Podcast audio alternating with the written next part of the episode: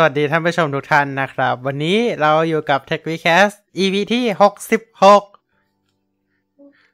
ก็จะข้ามมาหกสิบหกได้นะฮะ โอเค วันนี้นะครับ ก็ขึ้นเดือนใหม่อันสดใสด้วยเดือนสิงหาคมนะครับ สดใสไหม ไม่หรอก ไม่ วันนี้รู้มืดมัวมาก วันนี้มืดมัวมากตาแทบร้องไห้นะฮะ ใช่ฝนตกหนักมากเลยนะครับ วันนี้ เป็นการเริ่มเดือนใหม่ที่แบบอ่าฮะโอ้โห สดชื่นมากจริงๆ แต่ข้อดีคือมันไม่ได้ร้อนมากไงฝตทีไรรถดับทุกที อ่าใช่ อืม ข้อดีคืออากาศมันไม่ได้ร้อนมากขนาดนั้น อืมๆมันและนั่นก็คือมันข้อทำให้เราอารมณ์ไม่พวยพุ่งอืมแล้วนั่นก็คือข้อดีเดียว ที่เหลือก็เป็นข้อเสียนะฮะที่เหลือเป็นข้อเสียหมดใช่ โอเค เอาล่ะอย่างที่อย่างที่เราบอกไปในคราวที่แล้วนะครับว่า ในช่วงสัปดาห์ที่ผ่านมา มันก็คือช่วงอีเวนต์สำคัญเนาะ yes อ่า เมื่อวันที่ยี่สิบเก้ายี่สิบเก้านะยี่สิบเก้ายี่สิบเก้ากรกฎาที่ผ่านมา นั่นก็คือวันครบรอบวันวางจำหน่ายของ Windows 10 นั่นเอง อ่าฮะ แต่ว่าเราไม่ได้พูดในคลิปนี้ อ้าว อ้าวอ้าวไม่ได้สิครับ งงงงทำไมล่ะ ก็น่าจะเห็นตั้งแต่หัวคลิปมันมีประเด็นที่สำคัญกว่านั่นเองมันน่าจะเห็นตั้งแต่หัวคลิปแล้วน่าสิจะงงตรงไหนน่างงตรงไหนอืฮะมใช่ส่วนวันที่ยี่สิบแปดทุกท่านก็ช่วงสัปดาห์ที่ผ่านมาทุกท่านก็คงไปเที่ยวกันมาพักผ่อนแบบเพลินๆเนาะครับ อืมยี่แปดก็เป็นวันแรกของวันหยุด ใช่นะครับ ครับ โอเค เราเอาละ อย่างแรกเลยเนี่ย แน่นอนครับว่าเราก็ต้องมาอัปเดตวิดีโอสิบเอ็ดเดี๋ยวนะ ฝนตกเหรอ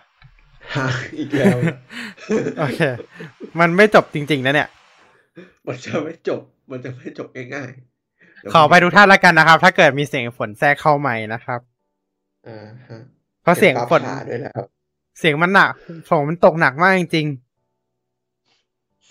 โอเคนะครับ เรามีวิดีโอสเให้พูดกันถึงสองบิวเลยทีเดียว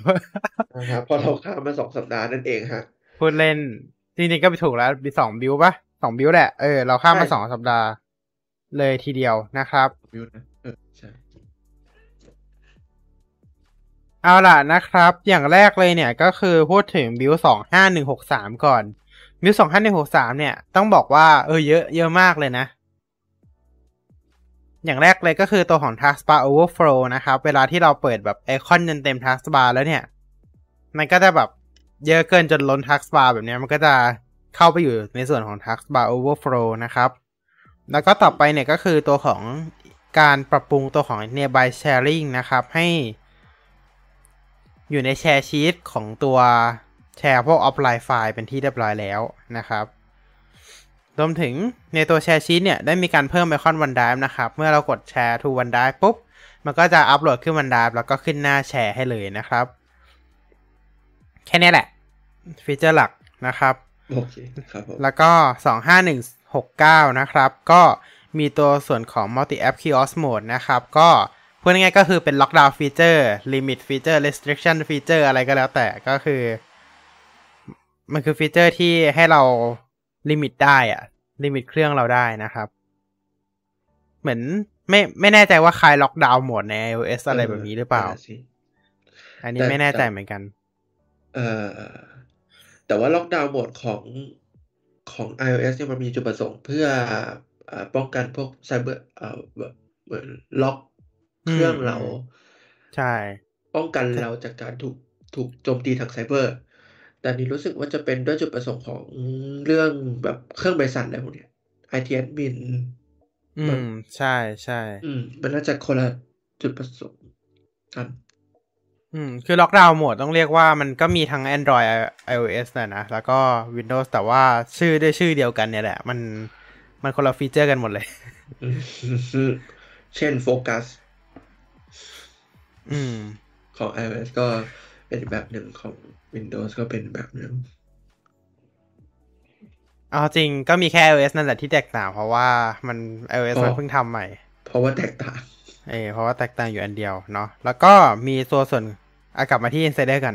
มีตัวส่วนของ Windows Spotlight นะครับ Windows Spotlight มีอันอัปเดตใหม่นะครับรองรับเป็น Windows Spotlight Teams แล้วก็ตัวของ Custom Team เนี่ย สามารถใช้งานตัวของ Windows Spotlight Rotating Image ได้นะครับ แล้วก็ต่อไปนะครับ Settings เนี่ยก็ได้มีการรองรับการ uninstall แล้วก็พวก modify หรือ repair app จาก control panel นะครับ พวก win 3 2 app อะไรพวกนี้นะครับ ไม่ต้องเข้า control panel ไม่ต้องเด้งเข้า control panel แล้วนะครับอ่าฮะอือฮึโอเค ประมาณนี้ประมาณนี้เราไม่รวมบักฟิกนะครับ เราจะพูดแต่หัวข้อหลักของเรานะครับอ่าโอเค ประมาณนี้ บอกก่อนนะว่า Tech Vcast หลังอ่าต้องขอประกาศนิดนึงอ่าโอเคประกาศนิดนึง โอเค Tech Vcast หลังจากนี้เราอาจจะมาไลฟ์เป็นสัปดาห์เว้นสัปดาห์ นะครับ นะครับเออเพราะฉะนั้นนี่ก็เริ่มจากสัปดาห์นี้เลยไหมก็คือนับหนึ่งตั้งแต่สัปดาห์นี้ก็สัคือดาห์ตั้งแต่สัปดาห์นี้ แล้วก็สัปดาห์หน้าก็จะไม่มีแล้วก็มีไม่มีทีก็แล้วก็มีวันที่สิบสี่เลยที่สิบสี่เลยนะใช่ฮะแต่ยังคงอยู่วันอาทิตย์เหมือนเดิมนะครับ อะวันอาทิตย์เหมือนเดิม ใช่ใช่ยังคงอยู่วันอาทิตย์เหมือนเดิม เดี๋ยวผมจะเสก description ใหม่ให้ท่านผู้ชมในตอนนี้ description เสกเสก description ใหม่ โอเค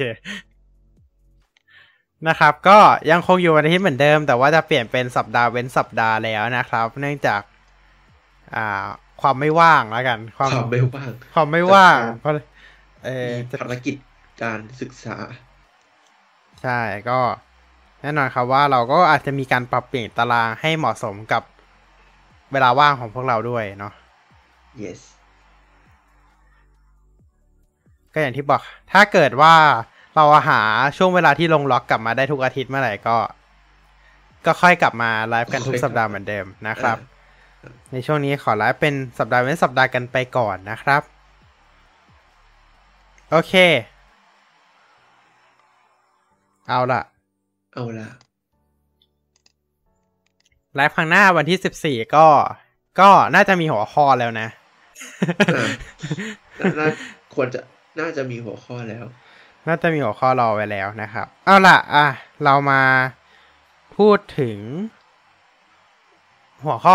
หลักของเราในวันนี้ เอายังก่อนอะเรามาพูดจะถามเลยว่ามีอะไรเพิ่มอีกไหมโอเค แน่นอนครับว่าในช่วงสัปดาห์ที่ผ่านมามันมันเยอะมาก แล้วก็ที่กำลังจะถึงด้วย โอเค เรามาบอกข่าวเกมมิ่งกันนิดเล็กน้อยเล็กน้อยแล้วกัน แล้วก็ข่าวไอทีที่กำลังจะถึงในเร็วๆนี้นะครับ ที่เรียกได้ว่าเป็นข่าวงานเปิดตัว Galaxy รุ่นใหม่ Samsung Galaxy รุ่นใหม่ ไม่รู้เลยรุ่นอะไร ไม่รู้เลยรุ่นอะไรใช่ ไม่รู้เลยจริง ๆ ว่ารุ่นอะไรม่เลยจริงๆนะฮะคือตอนเนี้ยที่คาดเดาไว้ก็จะมีอยู่สามรุ่นเนาะ มีอยู่ไอ้ยสี่รุ่นแล้วกัน อะ มีโฟสี่ฟลิปสี่แล้วก็ Galaxy Watch 5แล้วก็ Watch 5 Pro โห ไม่รู้เลยสองรุ่นแรกเนี่ย ไม่รู้เลย ดูจากหน้าปกยังรู้ จริงๆ ดูจากดูจากปกยังรู้เลยว่าเป็นอะไร นะครับไลฟ์วันที่สิบเวลาสามทุ่มของประเทศประเทศไทยนะครับครับ ก็คือเป็นวันพุธที่สิบนี้นั่นเองนะครับ โอ้ครับเขาชอบไลฟ์กับวันพุธเนาะเขาชอบอะไรใช่ มีค่ายหนึ่งชอบไลฟ์วันอังคารค่ายหนึ่งชอบไลฟ์วันพุธจริงจริงจริงแล้วก็ค่ายหนึ่งชอบไลฟ์เที่ยงคืนอีกค่ายหนึ่งชอบไลฟ์สามทุ่มโอเค อีกค่ายหนึ่งเช่าแล้วสามทุ่มนี่ค่ายอะไรครับเนี่ย ความจริงมีหลายค่ายที่มาแบบสองสามทุ่ม แต่จะมีค่ายเดียวที่มาเที่ยงคืน เอาไม่อย่างนี้แล้วกัน อ่าโอเค โอเค มีค่ายหนึ่งมาเที่ยงคืน แต่ว่าจะเช่ามาวันอังคาร อืม โอเคนะครับ แล้วก็ในสัปดาห์นี้ เรื่อง gaming บ้าง เรื่องเกมบ้างนะครับ เรื่องของโปเกมอนจะมีจัดงาน Pokémon Presents นะครับสามทุ่มวันพุธวันพุธนี้นะครับสามทุ่ม วันที่สามสิงหาคมนี้นะครับ ก็มีข่าวเกี่ยวกับเกม แล้วก็แอปของทางโปเกมอนนะครับ รวมถึงเกมภาคล่าสุดอย่าง Pokémon Scarlet Violet ด้วยนะครับ แต่ถ้าให้เดานะ ก็จะมีอ่าเกมเดิมๆ ก็คือ Pokemon Master EX Pokemon อ่า Café Café ReMix เอ Pokemon Café ReMix แล้วก็ Pokemon Unite อะ ประมาณเนี้ยแหละ ก็ไม่น่าจะอ่าฮะไม่น่าจะแบบต่างจากนี้มากแล้วก็มี Scarlet Violet แล้วถ้าอยากได้คอนโซลอีกสักเกมเพิ่มอีกสักเกมหนึ่งขอดีทีปิกาชูได้ไหม หายไปสองหายไปสามปีแล้วนะอ่าฮะมันไปไหนแล้วก็ไม่รู้แหละดีเทคทีปิกาชูขอภาคต่อสักหน่อย โอเค แค่ขอแค่นี้แหละ ไม่ไม่ prediction เยอะ เพราะว่ามันไม่มีอะไร prediction อยู่แล้ว แล้วก็ Scarlet Violet มีข่าวหลุดออกมาแล้วด้วยนะ อืม อืม ไม่รู้เหมือนกัน แล้วก็ ขอคุยเรื่อง Mario Kart สักนิดหนึ่งโอเค Mario Kart แปดอ่าฮะมันอยู่ อย่างที่เรารู้กันดีว่ามันอยู่มาตั้งแต่ปีสองพันสิบสองสิบสามประมาณนี้แหละ เป็นเกมที่เก่ามากๆแล้วนะ เอาจริงๆ ถ้าถ้านับตามตรงแล้วอะแต่ว่าอย่างที่ทุกท่านบอก อย่างที่ทุกท่านรู้ก็คือ มันวางจำหน่ายบนสวิตอีกทีหนึ่งตอน 2017 แล้วก็ล่าสุดออก Booster Cost Pass เนาะเพราะฉะนั้นมันจะคงไม่น่าจะไปไหนเลยพี่ใช่แล้วก็แน่นแน่นอนว่าไม่มี Mario Kart ภาคต่อไปจนถึงปี 2023 แน่นอนอะประมาณสิบปี อืมประมาณใช่สิบใช่ แน่นอนครับว่า Booster Cost Pass เวฟแรกออกไปแล้ว พอจำชื่อแทร็กได้ไหมอ่าจำได้ไหมจำจำไม่ได้แล้วจำไม่ได้แล้ว โอเค เริ่มจากเวฟแรกก่อนเนาะคือมันจะมีทั้งหมดหกเวฟนะ มันจะมีทั้งหมดหกเวฟแปด มีทั้งหมดหกเวฟ อ่าสิบสองครับ ใช่หกเวฟสิบสองครับนะครับ แต่เหมือนจะมีที่ปารีสกับโตเกียวได้ปะถ้าจะไม่ผิด ใช่ใช่อ่าเอาละเริ่มจากตัวของเวฟหนึ่งนะครับ ก็คือเรื่องของก็คือตัวของ Golden Dash ครับนะครับ ก็จะเริ่มด้วย Paris Promenade นะครับ จาก Mario Kart Tour อ่าฮะ Toast Circuit จาก Mario Kart Mario Kart 3DS อ่าฮะ Mario Kart 7พูดผิด Mario Kart 7จำชื่อไม่ได้ จาก 3DS นั่นแหละ แล้วก็ Choco Mountain นะครับ จากอ่า Mario Kart 64 นะครับ แล้วก็ Coconut Mall จาก Mario Kart V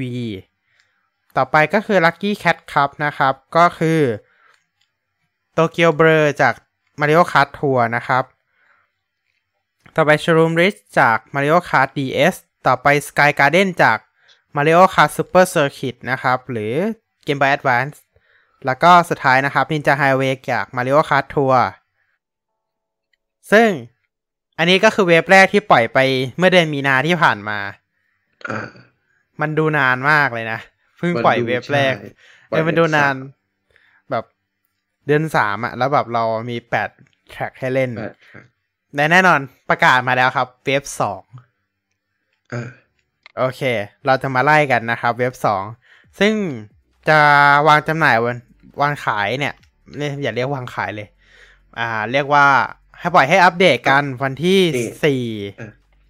สิงหาคมนี้แล้ว ก็คืออีกไม่กี่วันนี้แล้วอ่าฮะอืม ไว้ไว้นัดเล่นกัน ภายหลัง อ่าได้ถ้าว่างนะ โอเค โอเค เริ่มกันที่ Turnip Cup นะครับ ก็เริ่มจาก New York Minute นะครับ จาก Mario Kart Tour อ่า Mario Circuit 3นะครับ จาก Mario Mario ไอ Super Mario Kart นะครับ c a r i m a r i Desert นะครับ จากเนี่ย Mario Kart 64นะครับ แล้วก็ Waluigi Pinball นะครับ จาก Mario Kart DS อันนี้ก็คือ Turnip Cup อ่า ต่อไป Popular Cup นะครับ ก็มาเริ่มต้นกันที่ด่านจากทัวร์เหมือนเช่นเคย ก็คืออย่างน้อยก็ต้องมีด่านจากทัวร์อย่างน้อยหนึ่งหนึ่งด่านแหละ ทุกทุกแทร็กทุกครับ โอเค เริ่มจาก Sydney Sprint นะครับ จาก Mario Kart Tour ต่อไปนะครับ ต่อด้วย GBA Snowland อะก็คือด่าน Snowland จาก Mario Kart Super Circuit แล้วก็ ไปที่ Mushroom Gorge นะครับจาก Mario Kart V แล้วก็จบด้วย Sky-High Sundae ซึ่งอันเนี้ยเป็นด่านใหม่ เออ อ่า อันนี้เป็นด่านใหม่ ตอนแรกเขาบอกว่ามันจะเป็นด่าน remaster อันนี้ อันนี้เจอด่านใหม่แล้ว เราได้ด่านใหม่ด้วยนะครับ Sky-High Sundae เป็นธีมขนมหวาน นึกว่าหลุดมาจาก Fall Guys นั่นเลยเห็นเห็นรูปยังเห็นรูปยัง เห็นเห็นแล้วเห็นแล้ว นั่นน่ะสิเป็นตึกสูงๆเอออ่าฮะ โอเค เดี๋ยวเดี๋ยวเรื่อง เดี๋ยวเรื่อง Facebook กับ IG เดี๋ยวเราค่อยเข้าเนื้อหากันอีกทีนึงเนาะสำหรับคอมสำหรับแชทก็พิมพ์แชททิ้งไว้ได้เลยนะครับ เดี๋ยวเราเอามาพูดกันด้วย อืมอือฮึโอเค ทั้งสี่ครับเนี้ยก็ ทั้งสี่ครับเนี้ยที่ปล่อยออกมาเราจะสังเกตเห็นได้อย่างหนึ่งเลยก็คือ อย่างน้อยอะ่ะ ทุก Cup ต้องมี City Track อย่างน้อยหนึ่ง track เห็นไหม ถ้าลองสังเกตดู ใช่ อย่างอย่าง Cup แรกก็อันแรกสุดก็จะเป็น Paris Promenade ใช่ไหมปารีส Cup ที่สองก็คือ Tokyo Blur อันที่สามก็คือ New York Minute แล้วสุดท้ายก็คือซิดนีย์สปริน t ใช่ ต้องมี track จากทัวร์อย่างน้อยหนึ่งแท็กทุกครับ เพราะฉะนั้น แบงคอก Bangkok Rush ที่เพิ่งปล่อยไป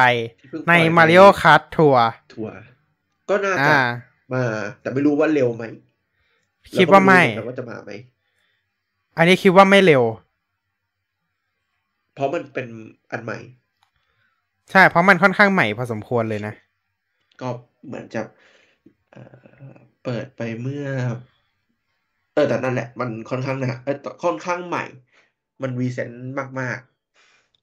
อืม ใช่ๆเทียบกับทุกอย่างที่พูดมาเนี่ยสี่อัน ใช่ใช่ คือตอนนี้มันยังเหลือ ยังเหลือที่ยังไม่ได้ออกใน Booster Cost Pass อยู่หลายอันอยู่พอสมควรก็เริ่มจาก อ่า Vancouver Velocity อันนี้รู้เลยนะ จากประเทศอะไรเนาะเอออ่า Berlin Byway อเมริกาแล้วก็เยอรมนีอ่า อ่า Los Angeles Labs อ่า LA นะฮะ อเมริกาฮะอ่าฝนตกอ่าแล้วนะฮะเอาฝนตกเลยโอเคฝนตกพูดเลยฮะอือฮึอ่า แล้วก็จะมี Amsterdam Drift อะอันนี้เท่าไหร่ละสี่แล้วยัง อ่า อ่าเนเธอร์แลนด์สี่ละสี่โอเค Amsterdam Drift แล้วก็มี London Loop อ่าอังกฤษนะฮะ อ่าห้า ห้าแล้วเนาะ yes อ่าเหลืออะไรยังไม่ได้พูดอีกเนี่ยอ๋อแล้วก็ล่าสุด Bangkok Rush หกอ่าอืม เหลืออีกมีมีหกแทร็กอ๋อเอ่อสิงคโปร์สปีดอะมีสิงคโปร์สปีดเวย์โอเค ขอบคุณมาก ตกไป อ่า แต่ว่าพวกนิวยอร์กอย่างเงี้ยเขามีกัน นิวยอร์กสี่มินิด่านแล้วนิวยอร์กไม่นิวยอร์กมินิทมันใส่เวฟนี้แล้วไง อ่านิวหมายถึงว่า อ่าแป๊บนึงนะ New York Minute มันใส่ด่านอะไรมานะนิวไม่ New York Minute คือ อ่า คือด่านจากมาด่าน City Track จาก Mario Kart Tour มันจะเกิดจากการรวม อ่า track หนึ่งสองสามสี่แล้วก็ T เข้าด้วยกัน อ๋อ รวมมาเลยเออ รวมมาเลยใช่ บางอันมีหนึ่งสองสามสี่ Tก็รวมหมด อย่างอ่าโตเกียวเบลอมีสามใช่ไหมก็อ่าก็รวมกันหมดเลย อันไหนมีสองก็รวมกันหมดอะไรแบบเนี้ยอ่าอ่าแล้วตอนนี้ก็เหลือแป๊บนึงนะ มันมีกี่ด่านแล้วเนี่ยหนึ่งสองสามสี่ห้าหกเจ็ดแปดเก้าสิบสิบเอ็ด สามเดี๋ยวขาดอีกสามอะ ขาดอีกสามขาดอีกสาม City Track ก็คือยังไงก็ครบแน่ ๆ ที่ออกมาตอนเนี้ย ถ้าถ้าถ้ามันเป็นแบบนี้ไปตลอดนะ ยังไงอะ City Track ถ้าถ้ามันมีอีกอีกกี่ Wave ที่เหลือนะสี่ Wave มีถึง Wave หกอืม มีถึง Wave หกเราว่าครบ เราว่าครบ เพราะว่าสามสี่ห้าหกเจ็ดแปดเก้าสิบเออครบอยู่แล้ว น่าจะครบ แต่แต่ของไทยน่าจะมา Wave หกของ ของไทยแม่ของไทยอาจจะไม่ถึงเว็บหกของไทยอาจจะประมาณถ้าให้เรานะอยู่กับห้าเว็บสี่เว็บเว็บสี่เว็บห้าประมาณนี้ อ่า ไม่บูมแมลงครับก็เฟเธอร์นี่แหละ เป็นไปได้ เพราะว่า เพราะว่าเฟเธอร์อะเฟเธอร์อะเดี๋ยวเดี๋ยวเดี๋ยวเดี๋ยวมันจะมีลีกมากกว่านี้อีก มันมีลีกมากกว่านี้อีก โอเคแป๊บหนึงนะ โอเค คือมี leak ออกมาว่า คือมันไม่ได้ leak ตาม มันไม่ได้ leak ชื่อด่านออกมานะ แต่ว่ามัน leak prefix ของด่าน prefix ก็คือ ด่านเกม original มัน original ของด่านเนี้ยมันคือมาจากเกมอะไรอ่าเออ มันหลุด prefix ตรงนี้ออกมา ซึ่งอ๋อมันหลุดออกมามันหลุดว่าตั้งแต่ช่วงเวฟหนึ่งอ่าฮะนั่นหมายความว่า prefix ตัวเนี้ย เราตอนที่เรารู้ prefix ตัวเนี้ย เรายังไม่รู้เวฟสองอ่า เออ แล้วพอเวฟสองออกมา มันตรง อ่า โอเค เพราะฉะนั้น prefix อันเนี้ยเชื่อถือได้ prefix ในที่นี้คือพวกแบบมาจาก Mario Kart V มาจาก เอ่อ Mario Kart 64 Mario Kart DS อะไรพวกนี้ใช่ไหมถูกต้อง ถูกต้องอ๋อโอเค แต่คนต้องล็อกอันนึงไว้ให้ทัวร์อยู่แล้วแหละ โอเค งั้นเรา งั้นเราเริ่มจาก อ่า Rock Cup Rock มันแปลกครับๆมากอ่าเออก็จะมีอันแรกเลย อย่างที่เรารู้กันดีก็คือเป็นทัวร์ทัวร์เนี่ยมาจากทัวร์แน่ๆ อันที่สองมาจาก DS แน่อ่าฮะๆอันที่สามอะมาจาก Game Boy Advance อ่าและอันสุดท้ายมาจาก 3DS อ๋อ นะฮะ แล้วก็ต่อไปมูลคัพมูลคัพมาจากทัวร์อันแรกอ่าเห็นไหมทุกอันมาจากทัวร์หมดอ่าฮะเออคืออันเนี้ย มีคนเดาว่าเป็น Vancouver Velocity ด้วยนะอ่าเหรอด่าน Moon Moon Cup เนี่ยส่วน Rock Cup มีคนเดาว่าเป็น London Loop อันนี้ไม่รู้นะ เขาเดากัน เขาเดากัน แล้วก็มี มีจาก GameCube แล้วก็เป็นด่านด่านไม่รู้ด่านใหม่หรือด่านจากทัวร์ที่ไม่ใช่ด่าน origin เป็นด่าน original ทัวร์ที่ไม่ใช่ City Track ก็เป็นไปได้ แล้วก็เป็น 3DS อ่า อ่า แล้วก็อ่าด่านจากอ่า Fruit Cup Fruit Cup เนี่ยก็จะมีมาจากทัวร์ มาจาก Wii มาจาก DS แล้วก็เป็นด่านใหม่ อย่างที่บอกเป็นด่านใหม่ หรือเป็นด่านจากทัวร์ที่ไม่ใช่ City Track อ่าโอเค ต่อไปเป็น Boomerang Cup ก็มาเป็นด่านจากทัวร์เหมือนเดิม เป็นด่านจาก GameCube ด่านจากเกมบอย a d แว n น e แล้วก็เป็นด่านจาก เอ้ย อันนี้เบิ้ลด้วย อันนี้เป็นด่านจากทัวร์อีกอันหนึ่งโอ้ น่าสนใจน่าสนใจว่าจะมาเป็น City Track หรือจะมาเป็น อ่าเป็นด่านแบบ original Mario Kart Tour ที่ไม่ใช่ City Track ก็เป็นไปได้เหมือนกัน แต่ยังไงเท่าที่นับดูอะ City Track ยังไงก็ครบ ไม่ต้องกลัว Bangkok Rush ไม่ได้ขึ้นเลยอะถ้าถ้าทฤษฎีถูกต้องนะ ยังไง Bangkok Rush ก็ได้ขึ้น อ่า ใช่ เออ ยังไงก็ต้องมี Bangkok มัน Rush จะมีหมดอะ ใช่ แต่จะถูกหรือเปล่าเพราะว่าถ้านับตอนเนี้ย มันไม่ครบ City Track มัน fill ไม่ได้ทุกอัน ที่เป็นทัวร์เพราะฉะนั้นแบบก็เลยไม่มั่นใจว่าถูกหรือเปล่าเนาะอ่าฮะต่อไป Feather Cup หรือขนนกอ่าอ่า ก็มามีด่านจากทัวร์แน่นอนอะอะหนึ่ง มีด่านจาก Wii มีด่านจากเกม Boy Advance แล้วก็ด่านจากทัวร์อีกแล้วอ่าเปิดเปิดเบิ้ลเบิ้ลอันนี้ไม่รู้ว่าเป็นด่าน City Tour หรือว่าเป็นด่านใหม่จากทัวร์เลย อันนี้ก็เราก็ไม่รู้อ่าฮะหรือว่ามา มาจากแบบ มาจากทัวร์นั่นแหละ แต่ว่าเป็นด่านอืมประเภทแบบ ด่านปกติคลาสสิกทั่วไปอะเออเป็นอ๋อเป็นด่านคลาสสิก ไม่รู้ อันนี้ไม่รู้ ต่อไปมีด่านเชอรี่ ไม่รู้สิ คือมันจะมีด่านทัวร์มันจะมีด่านแปลกๆอย่างเช่นแบบด่าน original ของมันเองที่แปลกๆอะ อันนี้จำไม่ได้เหมือนกัน เออเออ มี Bowser City อะไรสักอย่างอะจำไม่ได้แล้วจำชื่อไม่ได้ละแล้วก็นินจาไฮเวย์จริงๆ ก็เป็นด่านจากทัวร์นะ แต่เขาไม่ใส่พีฟิกมาก็เลยงงๆอยู่อ่าฮะเออมี Cherry Cup เป็นด่านจากทัวร์ด่านจาก GameCube ด่านจาก SNES อ่า Super Famicom แล้วก็ สุดท้ายก็คือด่านด่านใหม่ หรือด่านจากทัวร์ที่ไม่ใช่ City Track อ่าฮะนะฮะ Acorn Cup ก็คือเป็นด่านจากทัวร์เป็นด่านจาก V แล้วก็อีกสองด่านใหม่ หรือเป็นด่านจะด่านที่ไม่ใช่ City Track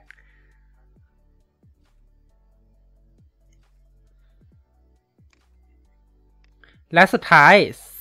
Spinny ครับ ก็คือเป็นด่านจากทัวร์ด่านจากเกมคิวด่านใหม่ แล้วก็เป็นด่านจาก V อ่าโอด่านเคใหม่ก็คือเป็นด่านที่ไม่เคย มีสิทลธิ์งเป็นด่านที่ไม่เคยลงที่ไหนมาก่อน หรือว่าจะเป็นด่านที่ เคยลงในทัวร์มาแล้ว แต่ไม่ใช่เป็นด่านเมืองอะ่ะอ๋อเออคือกลัวแบบกลัวกลัวจะเป็นแบบนั้นอะ่ะ เพราะว่าอย่างอย่างนินจาไฮเวย์มันก็คือมันคือของทัวร์ใช่ป่ะแต่แต่มันดันแต่มันดันไม่ติดแท็กว่ามันเป็นมาจากทัวร์ไงเอ่อเออแต่อย่างอ่า Propeller Cup ที่ว่ามี Sky High Sunday เนี่ย อันนี้ก็คือนับว่าเป็นด่านที่ไม่เคยใส่ไว้ในไหนเลย ใช่ใช่ ถึงแม้มันจะเข้ามาริโอคาร์ t ทัวร์ในภายหลัง แต่ว่าก็ถือว่าเป็นด่านใหม่จากมาริโอคาร์ t แปดละกัน เพราะว่ามันไม่เคยเห็น มันเพราะมันไม่เคยเป็นที่แรกเห็นมาก่อนเออ มันคือที่แรกที่ ใช่ใช่ ก็จะนับว่าตรงนี้คือ originalเพราะมันทาง Official Mario Kart ก็นับว่าเป็น original ด้วย New เป็น New Track อ่าฮะอืมนั่นแหละ เออ แต่แต่ว่ารู้สึกว่าหลายคนบอกว่าเว็บนี้เป็นเว็บที่ดีที่สุด เพราะว่า อันเนี้ยซึ่งอันนี้ก็เห็นด้วยจากคนที่เคยเล่นมาริโอคาร์ภาคเก่าๆมาก่อนอืมก็คือเคยเล่นพวก Mushroom Ghost แล้วก็วาลุจิพินบอลอะไรพวกเนี้ยอ่าซึ่งชอบพวกนี้แล้วก็ตัวของ Snowland อะ คือใน GBA อะ มันแบบ คือมันเป็นด่านที่ไม่ค่อยมีใครสนใจเท่าไหร่นะ เพราะมันมาจาก GBA แล้วมันแบบจะค่อนข้างเรียบๆอะอ่าเออมันก็เลยกลายเป็นว่าแบบว่า เออ เห็นแล้วแบบมันมี dynamic ขึ้น มันแบบ มี shortcut มีลูกเล่นเยอะขึ้นแบบ เออ ดูตั้งใจทำอะ เข้าใจปะอ่าอ่าฮะแล้วก็กราฟิกดูดีกว่า wave หนึ่ง ไม่รู้ส่วนตัว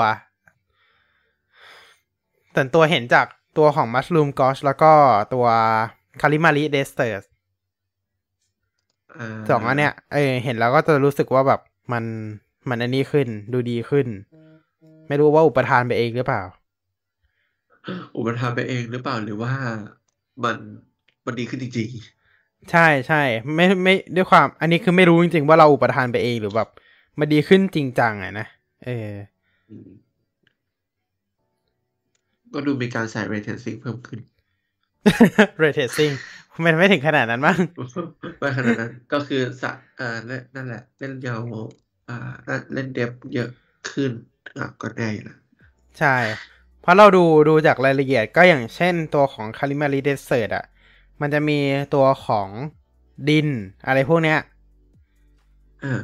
มีดินมีกรวดหินมีอะไรแบบเนี้ยที่มันแบบเป็นรายละเอียดที่แบบชัดเจนมากอะ่ะ แต่ว่าสายด้านข้างอะ่ะ ถ้าไม่ซูมเข้าไปใกล้ๆก็ยังดูไม่ออกนะว่ามันมี t e x t อร์ด้วยอะ่ะอ่าฮะคือเข้าใจว่าพอมันซูมเอาออกมาแบบมันก็แบบดูไม่ออกแล้วอะ่ะมันแบบมันก็จะแบบเบลอๆเนียนๆไปเลยอะ่ะอ่า อืม กับกันแบบคือแบบก็ก็เข้าใจแหละนะ ว่าแบบมันรีเมคมันเอา มันทำพยายามทำให้มันแบบเป็นสไตล์ทัวร์ที่แบบมีรายละเอียดมากขึ้นอะ ถ้านายสังเกตแต่แต่ละ track อะคือแบบเราไปเทียบกับ Mario Kart Tour มันก็คือแบบทัวร์ที่แบบรายละเอียดเยอะขึ้นอะอ่า ก็คิดว่าคงเป็นอย่างนั้นอืม ซึ่งหลายคนก็บ่นนะไอ้เรื่องเนี้ย เพราะว่ามันขัดกับ track หลักของ Mario Kart 8มาก อ่า เออเพราะเพราะ Mario Kart Mario Kart ทัวร์มันให้มือถือเล่นใช่ปะล่ะ มันก็จะแบบอ่าว่า ทำด่านแบบ simple simple ดูแบบดินน้ำมัน ดินน้ำมันพลาสติกพลาสติกอะ่ะอ่าอ่าเออส่วน Mario Kart 8จริง ๆ แล้วมันก็แบบทำค่อนข้าง realistic อะ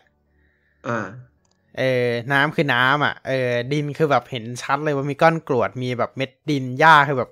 เห็นเป็นแบบเส้นหญ้าเลยอะ แต่ไม่ถึงอ่าไม่ถึงขนาดแบบว่า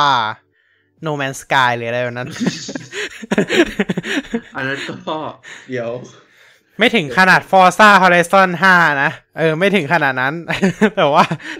มันก็ระดับหนึ่งที่มันพอรับได้สำหรับเครื่อง Nintendo Switch อะเออ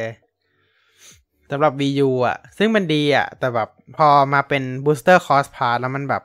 เออ มันดูดรอปลงไปเยอะเลยอะก็เลยแบบพอแล้วก็ข่าวที่สำคัญเกี่ยวกับ Kalimari Desert นะครับ ก็คือ จะเป็นการรวม Kalimari Desert กับ Kalimari Kalimari Desert 2เข้าด้วยกัน เผื่อใครเผื่อใครงงก็คือ Calimari Desert เนี่ยก็คือเป็นแทร็กปกติ มาที่มาจาก Nintendo 14แล้วก็อ่า Nintendo DS อ่าฮะอ่าส่วน Calimari Desert 2จะมาจากทัวร์ Mario Kart ทัวร์อ่าซึ่งจะพิเศษหน่อยตรงที่มันก็คือมันก็คือ setup เดียวกันเลย ด่านเดียวกันเลย แต่ว่ามันเพิ่มให้เราวิ่งเข้าไปในอุโมงค์รถไฟได้ อ่า แค่นั้นเลย ด่าน Kalimari Desert สองก็คือให้เราวิ่งวนในอุโมงค์รถไฟได้ มันก็จะเปลี่ยน track ไปเรื่อยๆ ซึ่งอันนี้เราไม่รู้ว่า เห็นเขาบอกว่ามันเปลี่ยน track ไปเรื่อยๆ เหมือนกัน แต่ว่าเป็นจะเป็นการรวมเอา Kalimari Desert หนึ่งกับสองเข้าด้วยกัน อันนี้ก็น่าสนใจมาก เพราะว่าปกติ Nintendo ก็ไม่ค่อยทำอะนะ นั่นแหละครับ โอเค โอ้ คุยเรื่อง Mario Kart อย่างนานอะ อย่างนั้นนึกว่าแบบเปลี่ยนเปลี่ยนอ่าไททอลเลยว่ามาพูดเรื่อง Mario Kart Booster Course คือ Star Cross Part คือคือคุยคุยกันเรื่องนี้กันนานมาก คุยนานกับเผลอนานกว่าอันหลักเอ่อหัวข้อหลักไม่ใช่คงไม่เป็นอย่างนั้นเออคงไม่หรอก แต่ว่ารอรออยู่นะสี่สี่สิงหาคมวันแรก เออ น่าสนใจ เนื่องจากเขาเป็นคนที่ซื้อไปแล้ว อะไรนะ เนื่องจากนายซื้อไปแล้วเออไม่ expansion pack อ๋ออ๋ออ๋ออ๋อคนละอันกันหรือ sorry มันแถมมีใน expansion pack อ่าแป๊บนึงนะ อ๋อ X I N S O ใช่ไหมอืม โอเคอืมอืมนี่เรา Switch Online plus Expansion Pack อ๋ออ๋อใช่ใช่นั่นแหละลืมไปว่ามันแถมอยู่อ่าแต่กำลังคิดอยู่ว่าถ้าเกิดไม่สมัครก็ซื้อก็คุ้มอยู่ ซื้อเป็น one time อันนี้มัน ใช่เพราะเราแบบ เออ เป็นแบบแฟน Mario Kart ตั้งแต่ Wii อะแบบเล่นมาตั้งแต่ Wii อะ ถึงแม้จะไม่เคยได้ทันแบบตั้งแต่สมัยแบบ Nintendo 14อะไรพวกเนี้ยอ่าฮะแต่แต่ก็แบบอยากเล่น เออ ใช่ ก็คืออยากเล่นนั่นแหละ อยากเล่น เออ ใช่ อยากเล่นอะ แล้วแบบด่าน ด่าน ด่านใน Wii รอบเนี้ยมาเยอะด้วยนะอ่า ไม่ใช่น้อยๆเลยอะอ่ามัน remaster ด้วยแหละ ถ้าจากที่หลุดมานะ ด่านใน Wii น่าจะมาแบบสัดส่วนเยอะที่สุดอ่ารองจากรองจากทัวร์นะรองจากทัวร์เพราะทัวร์มันมาทุกอันคือทัวร์สำหรับเราอะ มันคือด่านใหม่ เพราะว่าเราไม่เคยเล่น ไม่ใช่ เราไม่เล่น Mario Kart Tourอ๋อใช่ใช่อะเราก็ไม่เคยเล่น เคยเล่นแล้ว แต่ไม่ไหว เรายังไม่เคยเล่น รู้สึก Mario Kart Tour เคยเข้าไปเล่นประมาณสองสามด่านมั้ง อ่า มีสองสามครั้ง ครั้งล่าสุดเนี่ยจะเป็น Bangkok Rush เข้าไปลองด่านกรุงเทพซะหน่อยอ่าเออ อยากลองด่านกรุงเทพก็นั้นเองไม่มีอะไรแบบแล้วก็เข้าไปดู เอ้ยแบบ เจอแบบ BTS ด้วยนะ เจอตลาดเออคือแบบเจอเยอะเหมือนกันนะ พวก BTS ตลาดร่มหุบอะ เอออนุสาวรีย์ประชาธิปไตยอะไรแบบเนี้ยอ่าฮะ มันแบบให้ feel แบบ เฮ้ย กรุงเทพอ่าเออแต่ BTS มันก็แบบก็แค่ก็ก็ก็จำลองอะนะ มันก็ไม่ได้เหมือนจริงขนาดนั้นครับแต่ก็แบบพอดูแล้วแบบก็แบบ เอ้ย BTS อะไรแบบเนี้ยอ่าฮะมีการให้เราขึ้นไปวิ่งบนแบบรางรางรางรถไฟฟ้าด้วยอืมแต่ก็อย่างที่บอกแหละมันไม่เหมือนจริงอะ มันก็แบบ เอาสนุกสนุกขำอ่าๆ แล้วก็แบบมีจำลองตรงแบบว่าเหมือนไอ้ตรง BTS สยามอะที่แบบอ่าไม่ใช่ BTS สยามหรือใต้ BTS อะที่มันจะแบบมีเสาตรงกลางใช่ปะแล้วก็จะมีป้ายป้ายโฆษณา แปะเสา BTS อะเคยเจอปะอ่าฮะเออเสา BTS แล้วก็มีป้ายโฆษณาแปะอยู่ตามตามเสาอะอ่าอ่าอ่าเออแถวโรงเรียนเราก็มีอะเออประมาณนั้นแหละอ่าฮะบิดมีอยู่ในเกมด้วยแบบโคตรสุด คน คนสร้างเกมนี่คือแบบรบเอามาครบมาก แล้วก็มีตลาดน้ำด้วย แต่ไม่จำไม่รู้หรอกว่าตลาดน้ำอ้างยิงตลาดน้ำไหน เพราะในกรุงเทพนี่ตลาดน้ำไหนวะ แทบจำไม่ได้แล้วอะ ในกรุงเทพอะ มันมีตลาดน้ำด้วยเหรอในกรุงเทพตตตตลาดน้ำในกรุงเทพ เออ ตลาดน้ำอะไรบ้าง คือ คือไม่ชัวร์มันอืมถ้าถ้าเอาตลาดที่มันแบบอยู่ข้างน้ำอะแต่เราไม่นับว่าเป็นตลาดน้ำนะ ก็คือคลองอืมอะอ๋ออ๋ออ๋อไม่ใช่ไม่ใช่ไม่ใช่ ไม่ใช่อยู่แล้วแต่ว่าถ้าตลาดน้ำในกรุงเทพอะไม่คุ้นเลยฮะ อืม แต่แต่เห็นเขาบอกว่ามีมีตึก King Power มหานไอตึกมหานครด้วยนะเว้ยอ่า มีตึกมีตึกมหานคร มีเสาชิงช้า อะไรพวกเนี้ย อ๋อ พวกแป๊บนึงนะ ตลาดไม่น้ำไอ้คลองน้ำมันยมเปล่าเออ มีหลายอันนะอันนึงไม่ออกรู้อะดิ เอออืมแต่อาจจะ เออ อ๋อ ไม่ใช่ มี BTS มีอนุสาวรีย์ประชาธิปไตยอ่ามีอันนี้ด้วย พระบรมมหาราชวัง อ่าอ่าฮะ เออ มีพระนอนอะ แล้วก็มีอ่าโอ้ เอ่ออ่า ปีเสาชิงช้าไหมมีมีมี น่าจะมีเสาชิงช้าอ่าด้วย แล้วก็จำไม่ได้แล้ววันนั้นที่ที่ดูทั้งหมดอะนะแบบ เพราะว่ามันก็นานแล้วอะอ่าเออไม่ได้ไม่ได้อัดทิ้งไว้ด้วย นั่นแหละ อันนี้ก็คือ โอ้ คุยอย่างนานอะมาริโอคาร์อ่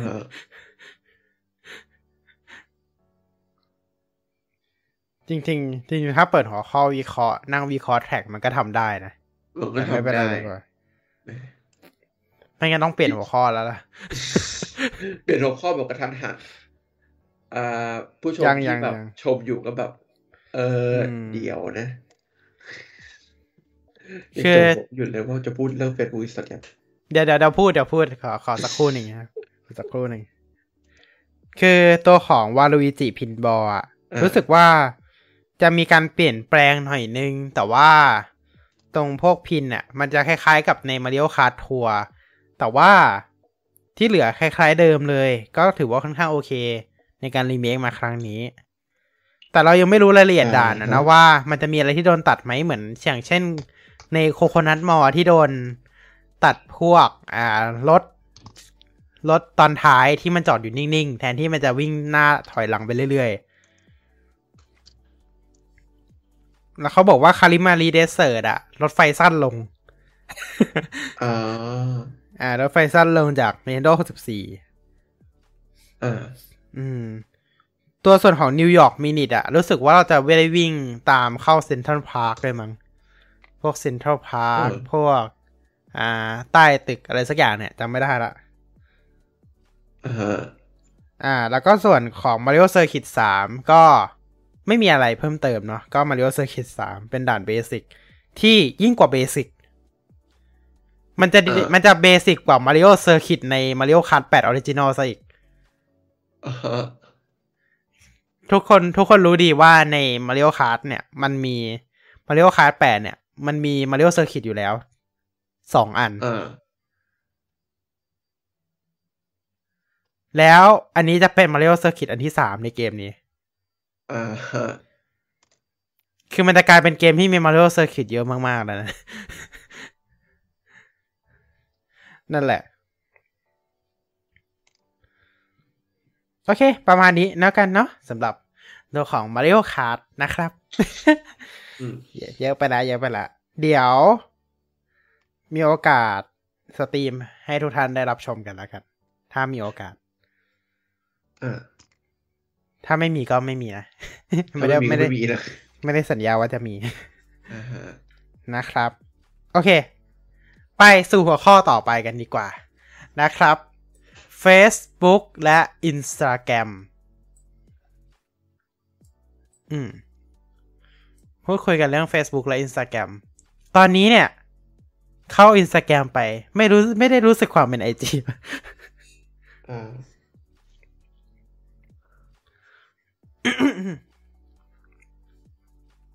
โออเคครับ ในช่องแชทก็มีพิมพ์มาบ้างแล้วนะครับ เกี่ยวกับเรื่องราวของ Facebook แล้วก็ Instagram นะครับ ที่บอกมาช่วงนี้อืมนะฮะโอ้ยอันจริงถ้าจะถ้าจะให้พูดถึงเรื่องการแบนพวกคอนเทนต์สิบแปดบวก อันนี้ เรียกว่ายาก ยากเลยล่ะ พูดยากเพราะว่าแบบ มันมีกฎหลายอย่างคลุมอยู่ อะ ไม่รู้เหมือนกันนะตรงนี้อืมต้องไปศึกษาให้ละเอียดมากกว่านี้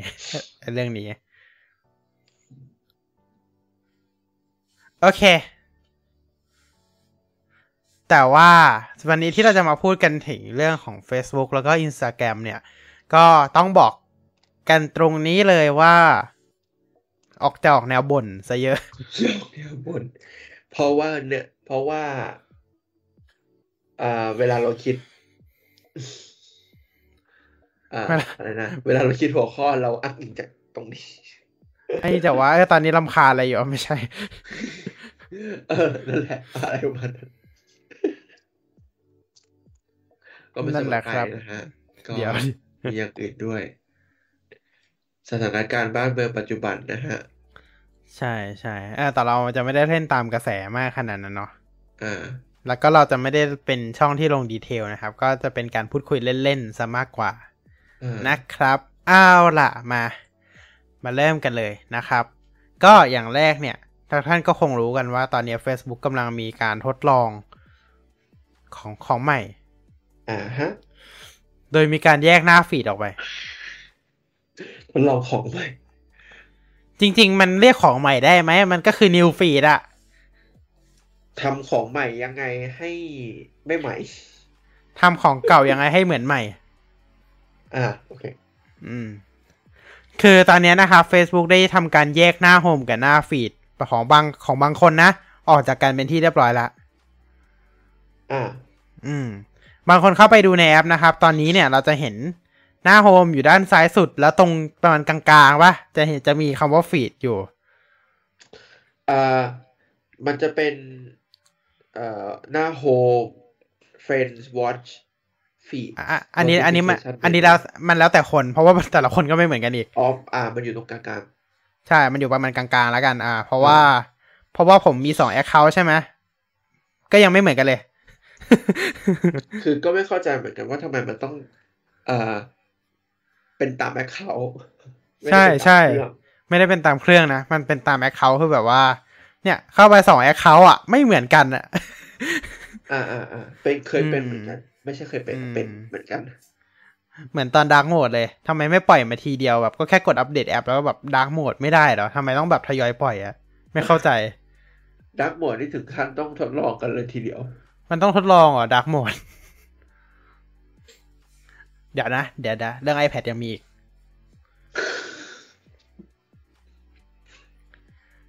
คือเรื่อง iPad มันก็ไม่ได้ต่างจากคราวที่แล้วมากหรอก แต่แบบมันก็ มันก็มีบางอย่างที่แก้เข้าไปแล้วอะนะเดี๋ยวเดี๋ยวเรามาอัปเดตกันว่าไอ feature บางอย่างที่แก้ไปแล้วใน iPad เป็นยังไงบ้างอ่าบางอย่างที่ยัง bug อยู่ หรือบางอย่างที่ bug ขึ้นมาใหม่ อ่า มีหมดทั้งสามแบบเลย โอเค เอาละ อะหน้า feed ตอนเนี้ย ถ้าถามว่าแยกแยกหน้า feed ออกมา โอเคไหมก็ก็รับได้อะนะเอาจริงอ่าฮะๆถ้าถามรับได้ไหมก็รับได้อะว่าแยกหน้า feed ออกมาคือ ไม่รู้นะ หน้า home อย่างหน้า home ของเราอะมันก็ยังขึ้นเป็นโฮมปกติที่เหมือนฟีดอะเออก็คือเป็นโพสต์ปนๆกันธรรมดา เป็นโพสต์ที่เราสนใจเหมือนเดิม แต่ของเออแต่ของบางคนก็คือขึ้นอะไรก็ไม่รู้เลยใช่ไหม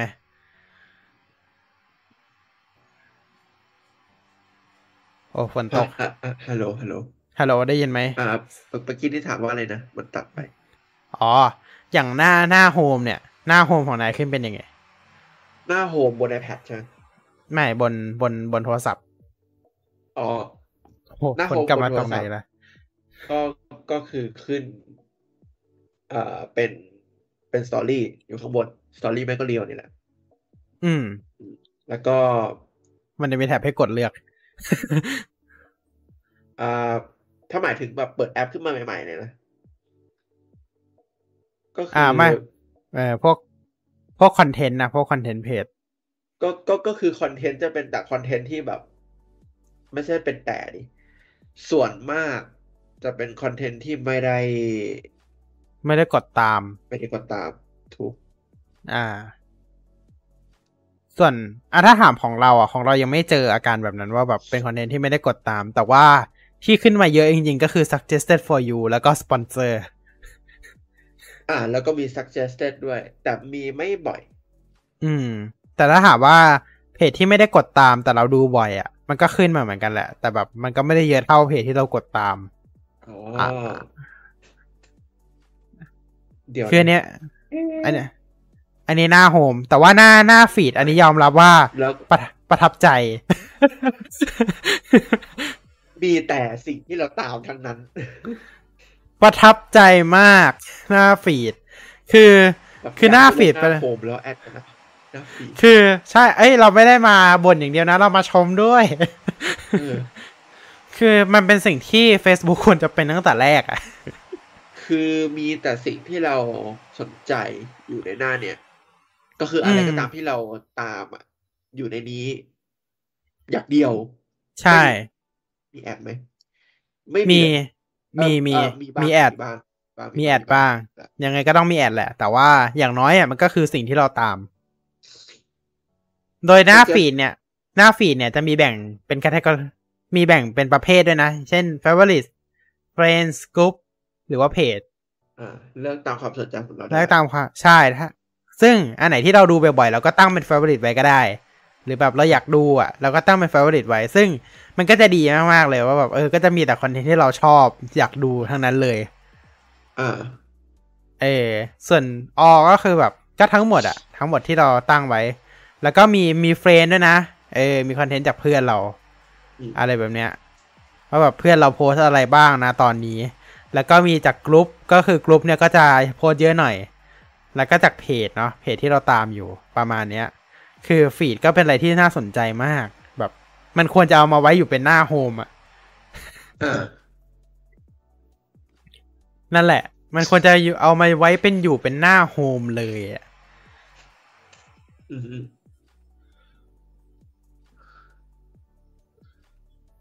คือมันก็ อืม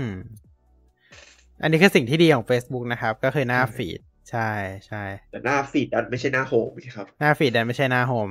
ซึ่งเอาจริงๆก็โอเค เราก็ รับได้ที่อย่างไรก็มีหน้าฟีดเข้ามาให้เรามาถึงปุ๊บแล้วก็กดสลับไปเลย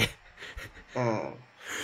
คือเพราะว่าอย่างอย่างทวิตเตอร์เนี่ย อย่างอ่ายกตัวอย่างทวิตเตอร์นะทวิตเตอร์เนี่ยจะมีให้เราเลือกสองหน้าถูกปะคือมันจะมีปุ่มให้กดสลับเลยว่าจะเอาโฮมหรือ latest tweet อยู่ตรงมุมขวาบนก็คือมันจะให้กดสลับเลยว่า อะถ้าเกิดอยากดูโพสต์ล่าสุดที่เราตามอะ ก็ latest tweet เอ๊ะไม่ได้ latest tweet ไปเลยใช่ป่ะล่ะ แต่ว่าถ้าเกิดแบบอยากดูโพสต์ที่แบบมีเลขคอมเมนต์ด้วยก็แบบ switch to back to home ก็ได้ แล้วแบบทุกครั้งที่เราแบบเปิดเข้ามาก็จะเป็นอะไรที่เราตั้งไว้เลยอะ ไม่ต้องมาแบบกดสลับเป็นแท็บแยกอีกแท็บหนึ่งอะ ซึ่งก็อยากให้ Facebook เป็นแบบนั้นนะอ่าอืม ถ้านายจำได้ช่วงหนึ่งอะ มันจะมีหน้าโฮมเลยแหละ ไม่ใช่หน้าฟีดด้วยนะ หน้าโฮมอะ มันจะมีแท็บขึ้นมา ข้างบนแล้วเขียนว่า home favorite แล้วก็อะไรสักอย่างหนึ่งอะจำไม่ได้ละอ่าใช่ใช่มันมันเอมีอช่วงหนึงแต่ว่ามันมีก็ช่วงหนึ่งไม่ได้สนใจอะไรใช่ใช่มันมีอยู่ช่วงหนึ่งแล้วมันก็หายไป แล้วแบบตอนนั้นเราก็อ๋อ home recent เออเออมันมี recent เออซึ่งเราก็กด recent ตลอด เพราะว่ามันคือเพจที่เราตามแล้วแบบเป็นโพสต์ล่าสุดใช่ป่ะล่ะอ่าเราก็กดดู recent ตลอดแล้วสักพักนึงมันหายไปแบบอ้าวหายไปละ คอนเทนต์ที่เราอ่านคอนเทนต์ที่เรากดเข้ามาดูตลอดหายไปละฮะอืม แล้วคือหน้า home อะบางทีมันก็ค่อนข้างหงุดหงิดนะ เพราะว่าแบบบางทีเราเปิดเข้ามาอ้าวไอโพสต์นี่อีกแล้วตั้งแต่เมื่อสองสามวันที่แล้วอ่าขึ้นมาทำไมเนี่ย แบบดูโพสต์นี้ไปแล้วนะสามวันที่แล้ว ขึ้นมาทำไมอ่าฮะเออ ขึ้นมาทำไมเนี่ยฮะไม่เข้าใจ บางโพสต์ก็แบบว่าเออเราก็ดูไปแล้วนะ แล้วแบบว่ามันก็ผ่านไป อีกประมาณสี่วันต่อมาหนึ่งสัปดาห์ต่อมา มันก็ขึ้นมาคำถามคือขึ้นมาทำไมอ่าขึ้นซ้ขึ้นซ้ำใช่ ก็ประหลาดดี ขึ้นซ้ำไม่พออัปเดตแล้วด้วย ใช่ บางที เออ บางทีแบบเอ้ยก็ยังก็ยังงงอยู่ก็แบบขึ้นซ้ำแล้วก็อัปเดต เอ้ยไม่รู้ไม่รู้สิ นั่นแหละ อันนี้คือหน้าหน้าโฮมเนาะ ในในในโทรศัพท์มันไม่ค่อยมีอะไรหรอก เนาะในโทรศัพท์เรื่องบ่นมันก็จะน้อยกว่าอ่าฮะอืม แต่ว่ายังมีอีกนะ ยังไม่จบนะ พูดไปงั้นแหละ อ่า ต่อไปเลยในเพจ กดเข้าไปใน Android อันนี้ไม่รู้ iOS เป็นหรือเปล่านะ แต่จะเล่าให้ฟัง ว่าบางทีเวลาเราไถเข้าไปในโปรไฟล์คนอื่น หรือในเพจคนอื่นน่ะ แล้วมันมันฝืด มันมันไถไม่ไป มันไถแล้วแบบคนฝืดฝืดๆอะฝืดแบบมันไม่ไปเลยอะแทบไม่ค่อยไปอะเออ เข้าไปดูเข้าไปดูเพจคนอื่นใช่เออเออใช่ เข้าไปดูเพจหรือแบบโปรไฟล์คนอื่นอะแต่เวลาถ่ายอะแล้วมันถ่ายไม่ไปถ่ายแล้วมันแบบเหมือนถ่ายแบบ นิ้วเราไปแค่ไหนมันก็ไปแบบฝืดอะฝืดมากอะฝืดมากๆอะเหมือน จะเรียกไงดีอะอธิบายยากอะฟิตอันนี้ อ๋อแบบ มันมันไม่ได้แบบไหลไปเรื่อยๆ มันแบบเอ่อหยุดเท่าที่เราปล่อยมือ ใช่ เราปล่อยมือแค่ไหนก็หยุดอยู่แค่นั้นแหละ อ่า อันนี้ไม่เคยเจอ อ่าก็ดูติดแต่มือตลอด อืม อันนี้คือแบบมันมันมันฝืดอะเออพูดง่ายๆคือมันฝืด นั่นแหละ แล้วแบบทำให้แบบว่า ดูแป๊บหนึ่งก็พอแล้วอะดูไม่ได้ มันแบบมันรำคาญอะ คือแบบจะถ่ายไปไกลๆมันก็ถ่ายไม่ได้ไงเพราะแบบแต่ปัญหามันที่เจอ มันติดจริง ๆอะอ่า ปัญหาที่เจอคือ แต่ปัญหาหนึ่งที่เจอคือเข้ามาในเพจเหมือนกัน แต่ว่าพอถ่ายขึ้นอะ กดแท็บโพสนะถ่ายขึ้น ไอคอนเทนต์ไม่โหลด อืม คือ คือติดอยู่หน้าเทาๆเลย อ๋อ คอนเทนต์ไม่โหลด เอออันนี้ไม่เจอ ต้องแบบปิดปิดแอปเปิดแอปใหม่แล้วก็เข้าใหม่ ถึงจะเจอ บางทีก็ไม่หายอืมเลยแล้วแต่ลมโอ้จริงๆมีอีกปัญหาหนึ่งที่ก่อนนะไม่ยังไม่รู้ว่ามันแก้ไปหรือยัง ปัญหานี้ก็คือเวลาถ่ายในหน้าโฟโต้อะแล้วบางทีเลื่อนขึ้นมาแล้วอัลบั้มมันบังหรือแบบบางทีแล้วแบบ บางทีถ่ายแล้วบางทีถ่ายแล้วอัลบั้มแม่งไม่ไม่ไม่ยอมหายไปอะ มันก็จะมันก็จะบังบังจอไปประมาณเกินครึ่งจอได้อะแล้วแบบเราก็จะไหลเหลือเหลือที่ถ่ายรูปอยู่แค่แบบประมาณแบบประมาณหนึ่งส่วนสี่ของหน้าจออะเออไม่รู้เคยเจอหรือเปล่านะ แต่เราเคยเจอปัญหานี้ อืมของเราไม่เคยนะ แล้วเป็นบ่อยมากอันนี้เป็น Android ใช่ไหมอะไรนะ อันนี้เป็นใน Android Android ใช่ เป็นใน Android อ๋อแล้วคือเป็นค่อนข้างบ่อยบ่อยมาก ๆอะ่ะ แบบไทยแล้วแบบว่าอ้าวอัลบั้มอัลบั้มขึ้นแบบไทยขึ้นปุ๊บอัลบั้มมันก็แบบลงมาเลยอะ่ะแล้วแบบมันก็ติดอยู่แบบนั้นอะแล้วแบบไทยขึ้นแบบอะไรแบบเนี้ยค่อนข้างใช้งานลำบากมากเลยหน้าโฟโต้ใน Android แต่ว่าตอนนี้ไม่ค่อยเป็นเท่าไหร่ละอ่าแต่ก็ยังมีโอกาสเป็นอยู่อ่าฮะอืม นั่นแหละครับ อะ โอเค แล้วก็จริง ๆ ถามหน่อยถามถามคำถามนิดนึงอ่าถามถามระหว่างสตอรี่ใน IG กับสตอรี่ใน Facebook ในดูอันไหนมากกว่ากัน โอ้โหยทำไมถามทำไมถามคำถามที่ง่ายขนาดนี้ ใช่ทุกอินสตาแกรมสิ เออ ได้เปิดเข้าไปดูบ้างไหมสตอรี่ Facebook อะโหเอ่อสตอรี่เฟซบุ๊กอะเอาอย่างนี้แล้วกัน ส่วนใหญ่คนที่เป็นเฟรนด์แหละกับเรา เวลาลงสตอรี่บน Facebook อะนะอืมมันก็จะไปเหมือนกับสตอรี่ในอินสตาแกรมใช่ก็เพคือราะลว่างส่วนสองที่เพราะว่าส่วนใหญ่ก็ลงใน IG แล้วก็แชร์ Instagram แล้วก็แชร์ขึ้น Facebook อยู่ดีอ่าแต่เราเป็นคนหนึ่งที่กดปิดไอ้นี่ไว้ อืมคือปกหลังๆเราเราลงในโค้ดเฟรนเยอะใช่ไหมมันก็จะ มันก็จะไม่ได้ขึ้นในเฟซละถ้าเกิดมันลง public เราก็จะแชร์ขึ้นเฟซเหมือนกัน แต่ว่า คำถามเลย original ในเฟซอะมีกี่เปอร์เซ็นต์เลยนายคิดว่ามีสักกี่เปอร์เซ็นต์ original ใน Facebook เออ คือแบบมันแทบมันแทบไม่มีใครลงคอนเทนต์แบบในแบบฐานะส่วนบุคคลอะนะ มันแทบไม่มีใครลงอะน้อยกว่าห้าเปอร์เซ็นต์เออ มันคือมันแทบไม่มีใครลงเลยอะพูดง่ายใช่ใช่มันแทบไม่มีใครลง ก็คือลงกันในอินสตาแกรมแล้วแชร์ หรือไม่ก็ลงในอินสตาแกรมกันอย่างเดียวเออๆ ใช่ อ่า อย่างมากสุดก็คือ พวกตามเพจอะเพจก็จะลงหน่อยอืมใช่ไหมแล้วถามว่าเพจลงไหมแล้วอ่า และ Reels ขอโทษทีนะ Reels ในไอจีก็มีแต่คลิปติ๊กต็อกก็เออ ก็คือมันเอาที่ต้องมา repostใช่ ถ้าถ้าถ้าสังเกตเห็นนะ ก็จะมีแบบว่าโลโก้ติ๊กต็อกวิ่งไปมาในจอทั้งๆที่เราก็ยังอยู่ใน Reels อยู่อืม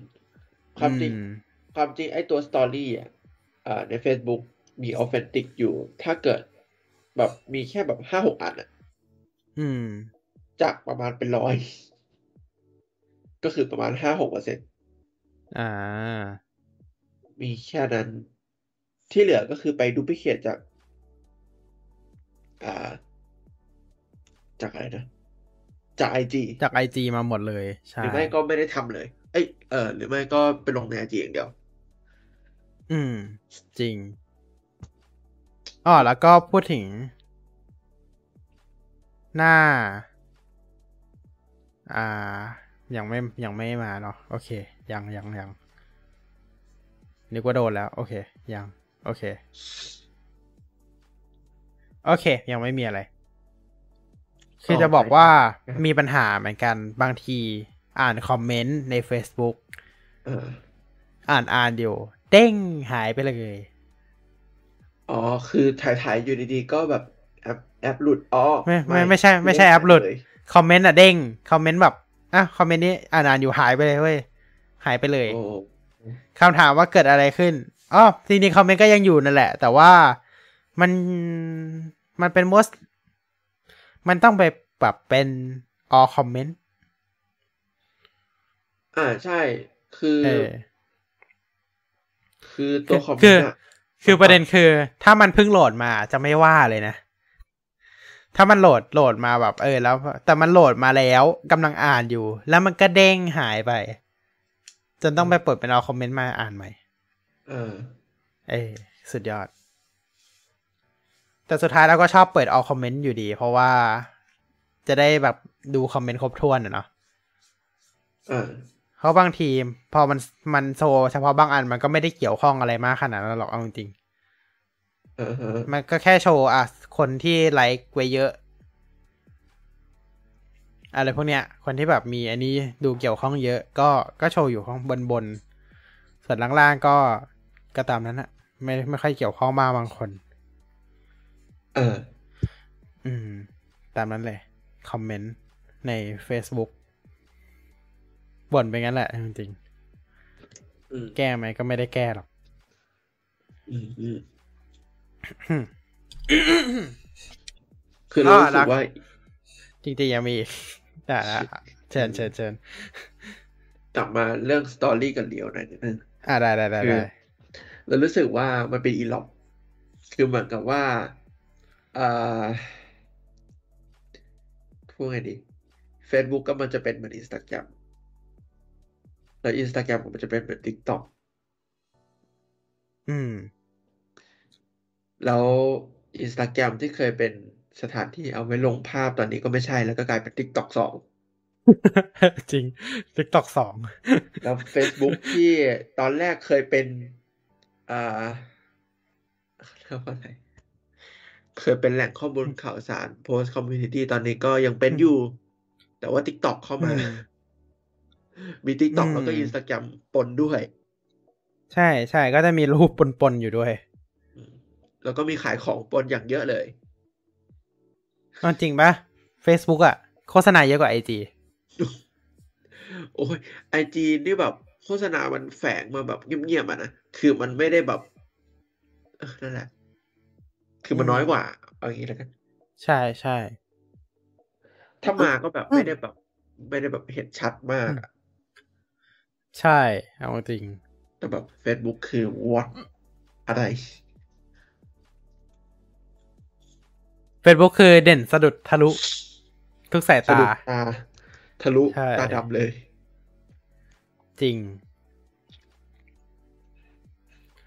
แล้วบางบางโฆษณาก็ขึ้นมาอยู่นั่นแหละ ขึ้นมาแล้วขึ้นอีกขึ้นแล้วขึ้นอีกอ๋อแล้วอีกอย่างหนึ่งไอ้พวกโฆษณาเว็บพนันอะขึ้นมาทำไมกัน ขึ้นมาทำเออนั่นนะสิขึ้นมาทำไมก่อน ไม่ได้อยากจะดูสักหน่อย ก็ไม่ได้อยากจะดูแล้วก็ไม่เคยทำอะไรเกี่ยวกับเว็บพนันด้วย ใช่ไม่เคยเลย เออ แล้วมันก็ขึ้นมา ขึ้นมาทำไม ขึ้นขึ้นอะไรที่มันแบบไม่ relevant อะ อันนี้อาจจะเป็นอืมความหมายของคำว่าแบบขึ้นมาแบบเงียบๆก็ได้ คือเหมือนกับว่าในไอจีมันขึ้นมา แต่มันไม่ได้โดด เหมือนกับสิ่งที่เราสนใจ แค่อาจจะไม่ได้ฟอลอ่า นั่นแหละ ก็เออแล้วก็มีช่วงหนึ่งก็คือกดกด กดกดกด report ไปทุกอันเลยอืมกด report แล้วบอกว่า spam spam spam spam spam อะสแปมอะกด report แล้วว่าสแปมอะอ่าฮะ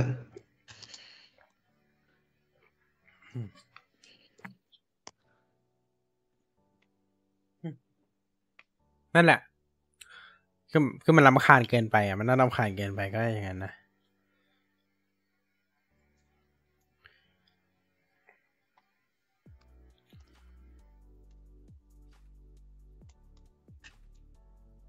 อืม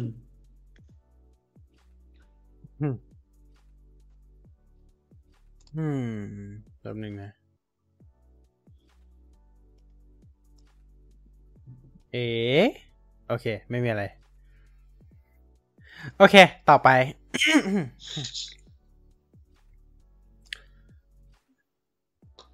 คือปัญหานี้ก็ก็ยังคงอยู่นะ ไอเรื่องรูป อ่า โหลด resolution ไม่เต็มเนี่ยอ่าเออ ปัญหานี้ก็ยังคงอยู่เหมือนเดิม ยังไม่แก้สักทีอะบ่นไว้ตั้งแต่คราวที่แล้วแล้วจับได้ไหมอ่าฮะ resolution ยังไม่เต็ม มันคือแบบมันไม่เคยเต็มอะ ไม่รู้ไม่เข้าใจเหมือนกัน คือคือคือบางอันก็ก็โหลดจนเต็มอะนะบางอันก็โหลดโหลดแบบส่วนใหญ่ก็โหลดเต็ม แต่แบบมันจะมีบางภาพที่แบบใครไทยดูรูปอยู่ อ้าวโหลดยังโหลดไม่เสร็จอ่าแล้วมันก็จะเว้นอยู่รูปนั้นรูปเดียวแล้วรูปอื่นก็ดันโหลดเสร็จคือแบบแล้วทำไมวะทำไมมันถึงต้องเว้นแค่รูปนั้นรูปเดียวอะอะไรแบบเนี้ยนั่นน่ะสิ เออ คือบางทีเข้าใจว่ามันเปิดเป็นอัลบั้มอะนะแบบร้อยกว่ารูปอะแต่แบบไทยๆไปก็แบบเจออยู่แค่สามสี่รูปแล้วแบบมันต้องแบบอยู่แทรกระหว่างกลางของรูปอะไรสักรูปหนึ่งอะ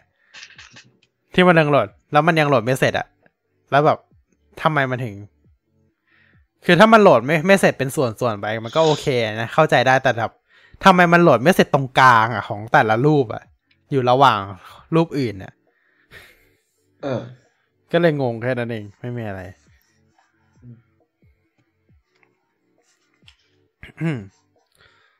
แล้วก็ อ่า อ่าอ่าใน Facebook ในมือถือหมดยังนะ อ้อ อีกเรื่องหนึ่ง IG Messenger รวมกัน แล้วได้อะไรขึ้นมา ไม่เห็นมีอะไรเลย อ๋อ อันนี้เรายังไม่ได้เปิดให้รวม แต่ก็คืคืออรวมก็ไม่มีประโยชน์อะไรใช่ คือคือในแอคหลักอะเรารวมไปแล้วอ๋อเออ แล้วรวมแล้ว แล้วแล้วเกิดอะไรขึ้นมา ผมไม่เห็นมันจะมีอะไรต่างจากเดิมเลยอ่าคือคือผมก็ยังต้องใช้สองแอปเหมือนเดิมเพราะอะไร เพราะว่าสุดท้ายมันก็ยังแยกกันอยู่เหมือนเดิมอะแบบแชทในแชทใน Messenger ก็ยังอยู่แค่ใน Messenger แชทใน IG ก็ยังอยู่แค่ใน IG แล้วคำถามคือ แล้วจะขึ้นว่า cross platform message ไปทำเพื่ออะไร นั่นน่ะสิ คือคือใช้คือแยกก็ได้ อันนี้คืองง อันนี้คืองงมากจริงๆนะแบบว่า อ้าวแล้วจะขึ้นทำไมอะ หรือคนอื่นรวมกันลองลองคอมเมนต์บอกได้นะ แต่แบบ แต่แบบของเรามันไม่ขึ้นนะอ่าฮะพูดง่ายๆคือไม่ได้เห็นแบบในยยะที่สำคัญว่าแบบใช่จะรวมไปทำไมอะไรอย่างเงี้ย อืม จะรวมไปทำไมคือแบบรวมแล้วมันก็ไม่เกิดอะไรขึ้นมาเลย อะอ่า แบบเอ้ยจำจำนะแบบไอคอนมันก็เป็นแค่ไอคอนเออ messenger ขึ้นมานะ แล้วก็แบบ ตอนแรกเราก็คิดว่าแบบ เอ้ย รวมกันแล้วแบบเดี๋ยวข้างในอะ มันจะรวมแบบทั้ง messenger ทั้ง direct message บนกันมั่วบนกันเลยใช่ป่ะ ตอนแรกเราคิดแบบอ่านั้นฮะเออ ที่ไหนได้ ก็ไม่นี่ ก็ยังแยกกันอยู่ ต่างคนต่างอยู่เหมือนเดิม คือแชทใน messenger มันก็ยังอยู่ใน messenger ที่คุยกลุ่มเอ่ยที่คุยกับเพื่อนเอ่ยอ่าอืม มันก็ยังแยกกันอยู่เหมือนเดิม คือแบบ เราก็คุยกับคนหนึ่งเนี่ย มันมีคนมีเพื่อนอยู่คนหนึ่งที่เราก็คุยทั้งไอจีที่เราก็คุยทั้ง messenger ใช่ปะอ่าเออ แล้วแล้วเขาก็ลิงก์เขาก็ลิงก์ account Facebook กับไอจีเข้าด้วยกันเหมือนกันอ่าฮะแต่คำถามคือ สุดท้ายแล้วเนี่ย แชทมันก็ยังแยกกันเหมือนเดิมอ่าเออแล้วเราลิงก์เพื่อ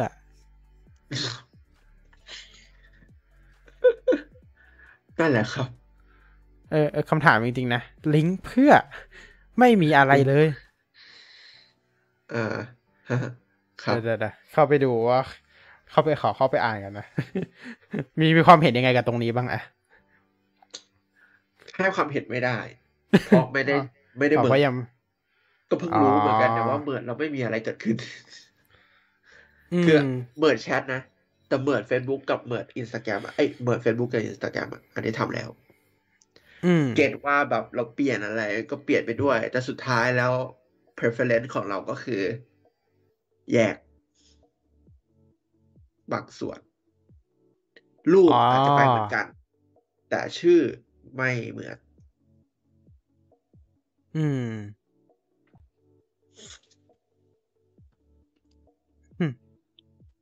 คือเหมือนเขาเหมือนเก่า คือใน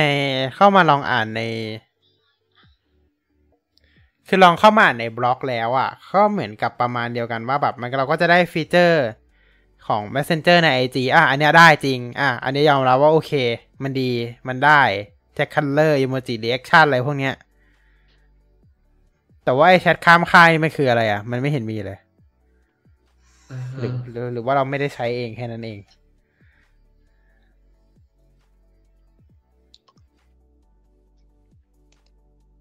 อืมเพราะสมมุติเวลาเรากดแชทใหม่อะ มันก็จะขึ้นแต่เพื่อนในไอจีเราอยู่ดีอะนะอ่าอ๋อ มี Facebook Friend มีเหมือนกัน แต่มันมันเหมือนแยกแชทเลยเปล่าวะ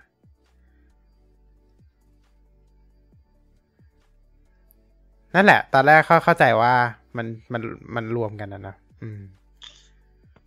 มันน่าจะแค่แชท cross platform มันได้เฉยอ่าฮะๆอืม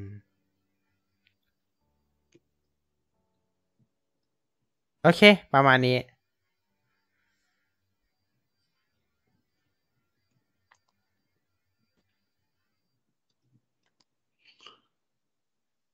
สุดท้ายก็คือกดกดไปได้แหละมันไม่ได้เกี่ยวอะไรกัน มันก็ไม่ได้รวมแชทมันก็ไม่ได้รวมอะไรกันเนาะเพียงแต่ว่ามันก็แค่ได้อะไรเหรอเอชเด้งอ๋อ มันก็แค่ มันก็แค่ได้ฟีเจอร์ของ Messenger ใน IG Direct Message ด้วย แล้วก็สามารถแชทไปหาเพื่อนใน Facebook ได้แค่นั้นเอง แต่มันไม่รวมแชทให้นะ คือแบบแชทคนเดียวกันแต่ก็ไม่รวมให้ ตลกมาก อ่านั่นแหละ เอา เอาจริงๆนะ ถามว่าชื่อเดียวกันทำไมไม่รวมไปเลยอะบางทีอืมในเราจะลิงก์ลิงก์ Facebook กับอินสตาแกรมทำไมก่อน อืมนั่นแหละ เออ ช่างมันเถอะ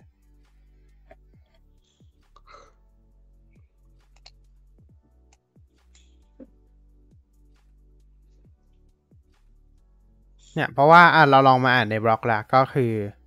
หลักๆแล้วก็คือเป็นเอาการเอาฟีเจอร์เข้า แล้วก็สามารถแชทหรือแชร์โพสเนี่ย ระหว่าง Instagram กับ Facebook ได้ อืม ซึ่งเอาจริงๆก็ไม่รู้ดิยังไม่เห็นอขนาดนั้นนะ เออ ก็คือแบบ คือบางคนมันมีสองชื่อทั้ง IG ทั้ง Facebook ใช่ปะซึ่งมันลิงก์กันอยู่ทั้ง IG และ Facebook อะแต่ว่าสองชื่อเนี่ยเราก็คุยกันทั้งสองอัน แล้วมันก็ไม่ลิงก์กัน อ่าฮะ เออ ก็เลยไม่เข้าใจเหมือนกัน หรือว่าเราต้องแบบ คือคนเนี้ย แต่ว่าคุยกันสองชื่ออะคุยกันผ่านโปรไฟล์ Facebook ชื่อหนึ่งแล้วก็คุยกันผ่านโปรไฟล์จีอีกอันนึง แต่ว่าเป็น เป็นแอปเดียวกันเหรอ เป็น Messenger เหมือนกันอะไรแบบนี้เหรอเออออเป็นแบบ เป็นแบบนั้นแน่ๆเลยอะอืมมันเป็นแบบนั้นแน่ๆเลย ก็คือ โอเค ก็คือสมมุติว่าเราสร้างมาเราก็แบบอ่าสร้างขึ้นมา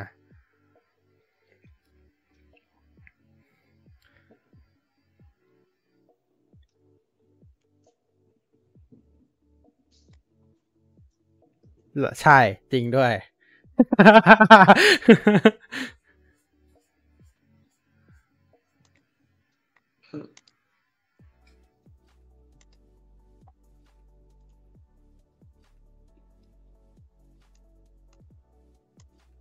จริงด้วยจริงด้วยเป็นแบบนี้เป็นแบบที่คิดไว้จริงๆด้วย เออ เออเออก็คือสุดท้ายก็คือไม่ได้อันนี้ไม่ได้แบบซิงค์ให้แบบถ้าเกิดว่าเป็นโปรไฟล์เรามีทั้งโปรไฟล์ Facebook กับ IG ก็คือก็แยกกันเหมือนเดิม แต่เพียงแต่ว่าถ้าเกิดว่าเรา มันก็คือแชทคอสกันได้เฉยๆเออเออแค่นั้นเลย จบเลยอ่าฮะจบเลย เยี่ยมครับ น่าจะรวมให้นะ เอาจริงๆควรจะรวมให้ น่าจะรวมใช่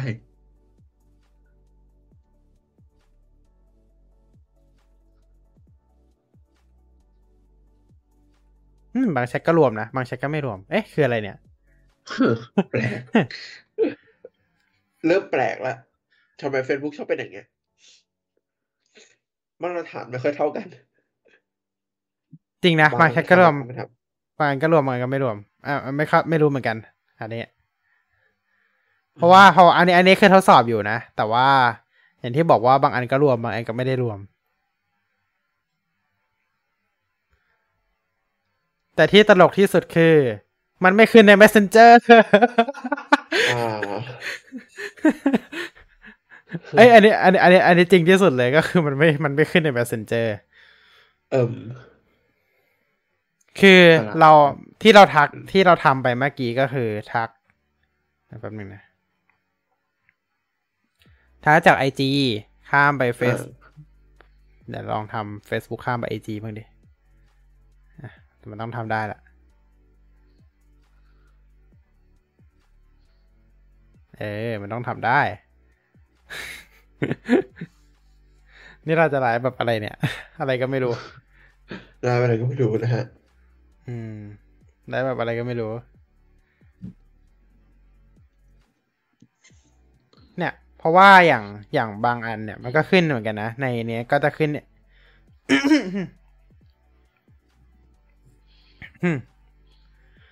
มันก็จะขึ้น Instagram user มาเหมือนกัน บางชื่อ แต่ว่า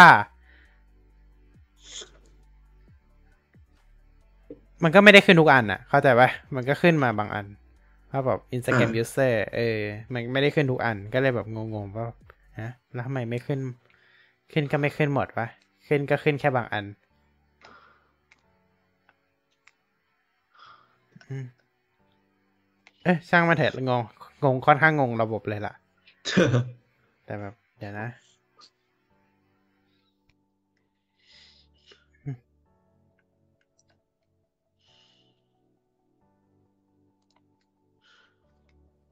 โอเค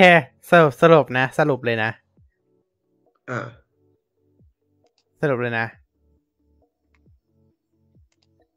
อ่า อ่า ชื่อ ชื่อแยกกันอ่าอืม ชื่อแยกกันก็คือเฟซ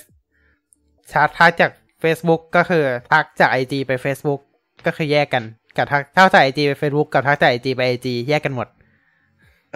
เพียงแต่แค่ทักแยกกันคอสกันได้ แล้วมันจะแล้วมันจะตลกมากด้วยความที่แบบว่าเราใช้ชื่อเดียวกันโปรไฟล์เดียวกัน เพราะมันซิงค์ชื่อได้ มันซิงค์โปรไฟล์ได้ โอ้ถูกปะมันซิงค์อ่าชื่อกับซิงค์โปรไฟล์ได้พอมันซิงค์ได้ปุ๊บชื่อเดียวกันโปรไฟล์เดียวกัน แต่มีสองอันอะอยู่ติดกันในแชทโอ้อ่าฮะอ่าฮะคือมันก็โอเคเนี่ย เผื่อไไม่เห็นตัวอย่างแป๊บหนึ่งคือคือมันจะ overlap กันระหว่างที่เราเคยแชทใน Instagram กับใน Messenger ใช่ไหมเออ ไม่แล้วชื่ปอระมาณแบบประมาณประมาณว่าแบบว่าแชทจากอินสแชทจากไอจีกับแชทจาก Facebook อะ มันจะ มันจะไอ้นี่กัน คือคือเอาจริงๆมันไม่ มันไม่ได้มันไม่ได้ import แชทจากกันมาหากันเลย สักอันหนึ่งอ่า เออเพียงแต่ว่าถ้าเราสามารถส่งจาก IG ไป Facebook หรือ Facebook มา IG ได้ แค่นั้นเอง อ๋อ โอเค โอเค อืม มันไม่โอเวอร์แลปกันเลยโอเคแล้วมันก็ไม่ซิงค์บัญชีเข้าหากันด้วย เออ แปลก เป็นอืมเป็นกลไกที่แปลกดี ใช่ คือแบบจะซิงค์ทำแล้วก็ ก็ไม่ทำให้สุดเนาะ ก็ทำครึ่งครึ่งๆกลางๆ เนี่ย มันก็จะเจอแบบเนี้ยเด็ก อ๋อ โอเคทำไมล่ะเนี่ย อันอันข้างบนเคยชื่อจาก Facebook อันข้างล่างเคยชื่อจาก IG อ่าอ่าอืม มีวงกลมไอจีอยู่เออประหลาดใช่ ก็คือถ้าทักทักจาก Facebook ใน IG ก็ก็ขึ้นเหมือนกัน แต่ว่าขึ้นแยกกับ IG นะ ก็คือขึ้นคนละชื่อกันเยี่ยมงั้นอย่างนั้นก็ไม่ต้อง merge ก็ได้นะ คือแบบแค่ allow ให้ message แอป messenger อะ ค้นหา contact ที่เป็นแบบ IG ได้ ก็ก็พอ แล้วก็ให้แล้วก็ allow ให้คนอ่าตัว messenger ที่อยู่ใน IG อะค้นหาคนใน Facebook ได้ อืม แต่ว่า merge ไปก็ได้ก็ได้มั้งเพราะว่าฟีเจอร์ฟีเจอร์มันก็ได้ฟีเจอร์ Messenger ด้วย อ่าเข้าใจอืม นั่นแหละ อันนี้อันนี้ก็ก็ได้แค่ข้อดีข้อเนี้ยแหละ แต่ก็สุดท้ายก็คือ คนที่ได้ในจีก็ก็ดี คือคนที่ได้ในจีอยู่แล้วก็ได้ในจีคือแบบมันก็แทบจะไม่ได้มีผลกระทบอะไรเลย ถ้าเกิดทำแบบเนี้ย เพราะว่าส่วนใหญ่เราเราแชทใน AG ก็คือแชทกับคนที่อยู่ใน AG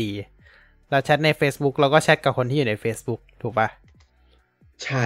เออ เว้นแต่ว่าบางคนแค่นั้นเองที่เล่นแต่ Facebook หรือบางคนที่เล่นแต่ IG ก็จะได้ผลประโยชน์ตรงนี้ เออ อ่า แค่นี้เอง แต่คนที่เล่นทั้งสองอย่างแทบจะไม่ได้ผลประโยชน์อะไรเลยจากการเมิร์ชครั้งนี้ ยกเว้นฟีเจอร์จาก Messenger ใน Direct IG อ่าฮะแค่นั้นเลย อะ ตอนแรกนะ ตอนแรกมีความเข้าใจผิดเล็กน้อยขออภัยด้วยจริงๆ เกี่ยวกับเรื่องเมิร์แชทอ่าอืมโอเค ต่อไปดีกว่า ต่อไป มันยังไม่จบหรอก มันยังไม่จบ คิดว่าจะจบง่ายๆเหรอ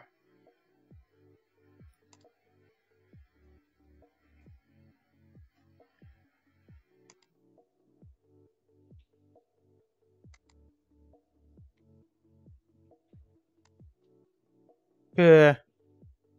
เคยลองสร้างสตอรี่ใน iPad ไหม ใน Facebook บน iPad อะถ้าพูดถึงเรื่องสตอรี่ใน Facebook เนี่ย ไม่เคยสร้างเลย ลองกดสร้างบนไม่ทราบเลย Facebook บน iPad ดู แล้วจะรู้ว่ามันเกิดอะไรขึ้น ลองดู อะ เอาอันนี้แล้วก็ลากสติกเกอร์ลงมาสักอันหนึ่งอะแล้วก็ลากสติกเกอร์ออกมา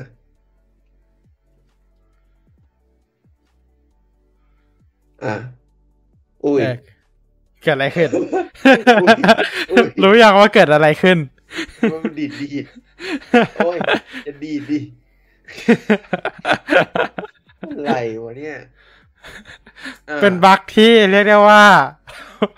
ไม่แก้ ไม่แก้สักทีนั่นคือแสดงว่าปล่อยมานานแล้ว ใช่ก็คือสมมุติว่าเรา เราเราวางเรานิ้วอะตำแหน่งที่มันเพรสลงไป มันจะไม่ตรงกับนิ้วเราอ่าสมมติเราลากไปตรงไหนสักตรงหนึ่งเราเห็นว่า เออ เราวางตำแหน่งดีดีๆมันจะเด้งไปซ้ายนิดนึงอ่าฮะ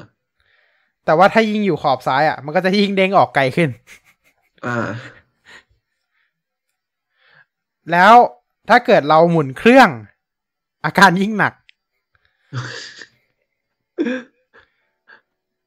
อะหมุน สมมติคุณอินเสิร์ตรูปใช่ไหมแล้วรูปอะ มันอยู่เต็มเต็มจอในแนวตั้ง แต่ถ้าคุณหันจอเป็นแนวนอนปุ๊บอ๋อโอเคสเกลรูปก็เปลี่ยน โอเค เราเริ่มจากของ advance เลย ก็คืคือเราทำจากแนวนอนเลยอ๋ออะถ้าสมมติทำถ้าถ้าทำจากแนวอาจจะทำแนวตั้งมันจะน้อยกว่านี้ แนวนอนจะดีกว่า อ่าใช่แนวนอนจะดีกว่า ดีกว่าเยอะเลย แนวนอนจะมีแบบเวลาเอาไป place ปุ๊บตกขอบมันก็จะเด้งเด้งไปตกขอบด้านซ้ายแทน เพราะฉะนั้นเวลาทำสตอรี่บน iPad นี่ก็คือแบบค่อนข้างยาก อย่าหาทำไปทำบนไอจีแทนแล้วกัน ใช่ อืมใช่ คือสมมติว่าถ้าคุณจะวางตรงขอบสตอรี่ด้านซ้ายเนี่ย คุณจะต้องเอาไปวางอยู่ประมาณ อ่า ประมาณ อ่ากึ่งกลางของเส้นขอบด้านขวา มันถึงจะเด้งไปขอบ มันถึงจะเด้งไปด้านซ้ายพอดีเป๊ะ แล้วก็ถ้าเกิดคุณวางรูปนะครับ เริ่มจากทำสตอรี่บน iPad แนวนอนเนี่ย ถ้าเกิดคุณ insert รูปปุ๊บ อ่า เป็นรูปแนวนอนนะ มันก็จะแบบพอดีขอบใช่ป่ะ แต่พอเราหมุนเครื่องเท่านั้นแหละ เฮ้ย รูปมันเล็กกว่าขอบลงอะ่ะ แล้วตำแหน่งไอเทมเปลี่ยนด้วยนะ ตำแหน่งสติกเกอร์เปลี่ยนด้วยอ่าฮะ อืม ใช่ใช่ใช่ใช่ คือรูปอะมันจะสเกลไม่เท่ากัน แล้วก็ตำแหน่งสติกเกอร์เปลี่ยน คือเหมือนจะบอก จะเหมือนจะบอกว่าคือสเกลของอะเท่าเดิม แต่เพียงแต่ว่าพอมันเป็น portrait ปุ๊บ มันเป็นแนวตั้งปุ๊บ ไอ้เฟรมอะมันใหญ่ขึ้นแล้วแบบตำแหน่งมันยึดแบบแปลกๆอะมันยึดตำแหน่งสติกเกอร์กันแปลกๆ เวลามัน pin ตำแหน่งอะมันทำให้สเกลมันเพี้ยน แต่พอกลับแนวนอนก็ก็เหมือนเดิม อ่า เออ มันก็เลยเป็นอะไรที่แบบดูประหลาดมาก อือฮึอืม โดยเฉพาะเวลาคุณวาดอะไรไปสักอย่างหนึ่งก็คือสเกลไม่ตรงกันแล้วนั่นแหละ อือฮึ ซึ่งคุณสามารถแก้แก้ปัญหาพวกนี้ได้โดยการไปกด draw แล้วกด done อีกรอบหนึ่ง มันก็จะกลับมาเป็นสเกลที่สมมาตรกันเหมือนเดิม เฉพาะสติกเกอร์ เฉพาะสติเฉกเกอพาะร์สติกเกอร์ อย่างอื่นไม่เป็นด้วย เป็นเฉพาะสติกเกอร์สติกเกอร์ร์ คือรูปมันจะเล็กใหญ่ มันก็แก้ไม่ได้ครับ อันนี้บอกตอ่ารงๆ เพราะฉะนั้นอย่าสร้างสตอรี่บน iPad อ่าฮะอืมเฮ้ย อันนี้เรื่องเริ่ม iPad มาก็สนุกแล้วเออมันก็สนุก คือมันไม่สิ ต้องเรียกว่ามันเริ่มจากของสนุกเลย เริ่มจากของสนุกเลย เพราะโคตรสนุก iPad เป็นแบบอะไรที่มรณะ จริง iPad เป็นอะไรที่แบบ โอ้โห พังมาก พังจริงๆครับ พังพังแบบ คือคุณรู้ไหมครับว่าเวลาเรากดเข้าเพจบางเพจอะมันจะเด้งเพจสองรอบ เด้งเพจสองรอบ เออ มันจะเด้งเข้าไปเพจสไตล์แบบเก่า แล้วก็ค่อยเด้งเข้าไปเพจสไตล์ใหม่อีกรอบหนึ่ง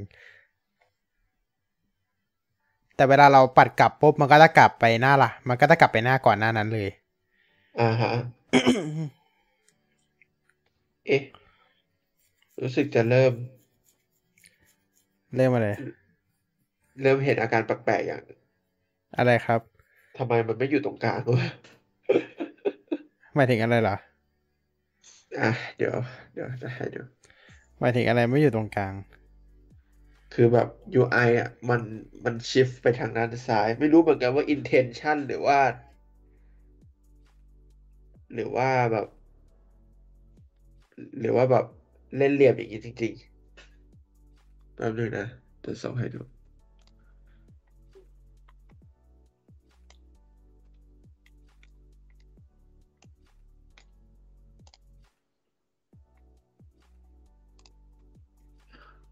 แล้วก็จะบอกว่าเพจแท็บฟีเจอร์แท็บฟีเจอร์ในตัวของบางเพจเนี่ย ใช่ครับอันนี้บางตั้งแท็ใจบใช่ไหมบางแท็บเนี่ยมันจะเด้งเด้งใหญ่กว่าตัวแท็บด้วยอ่า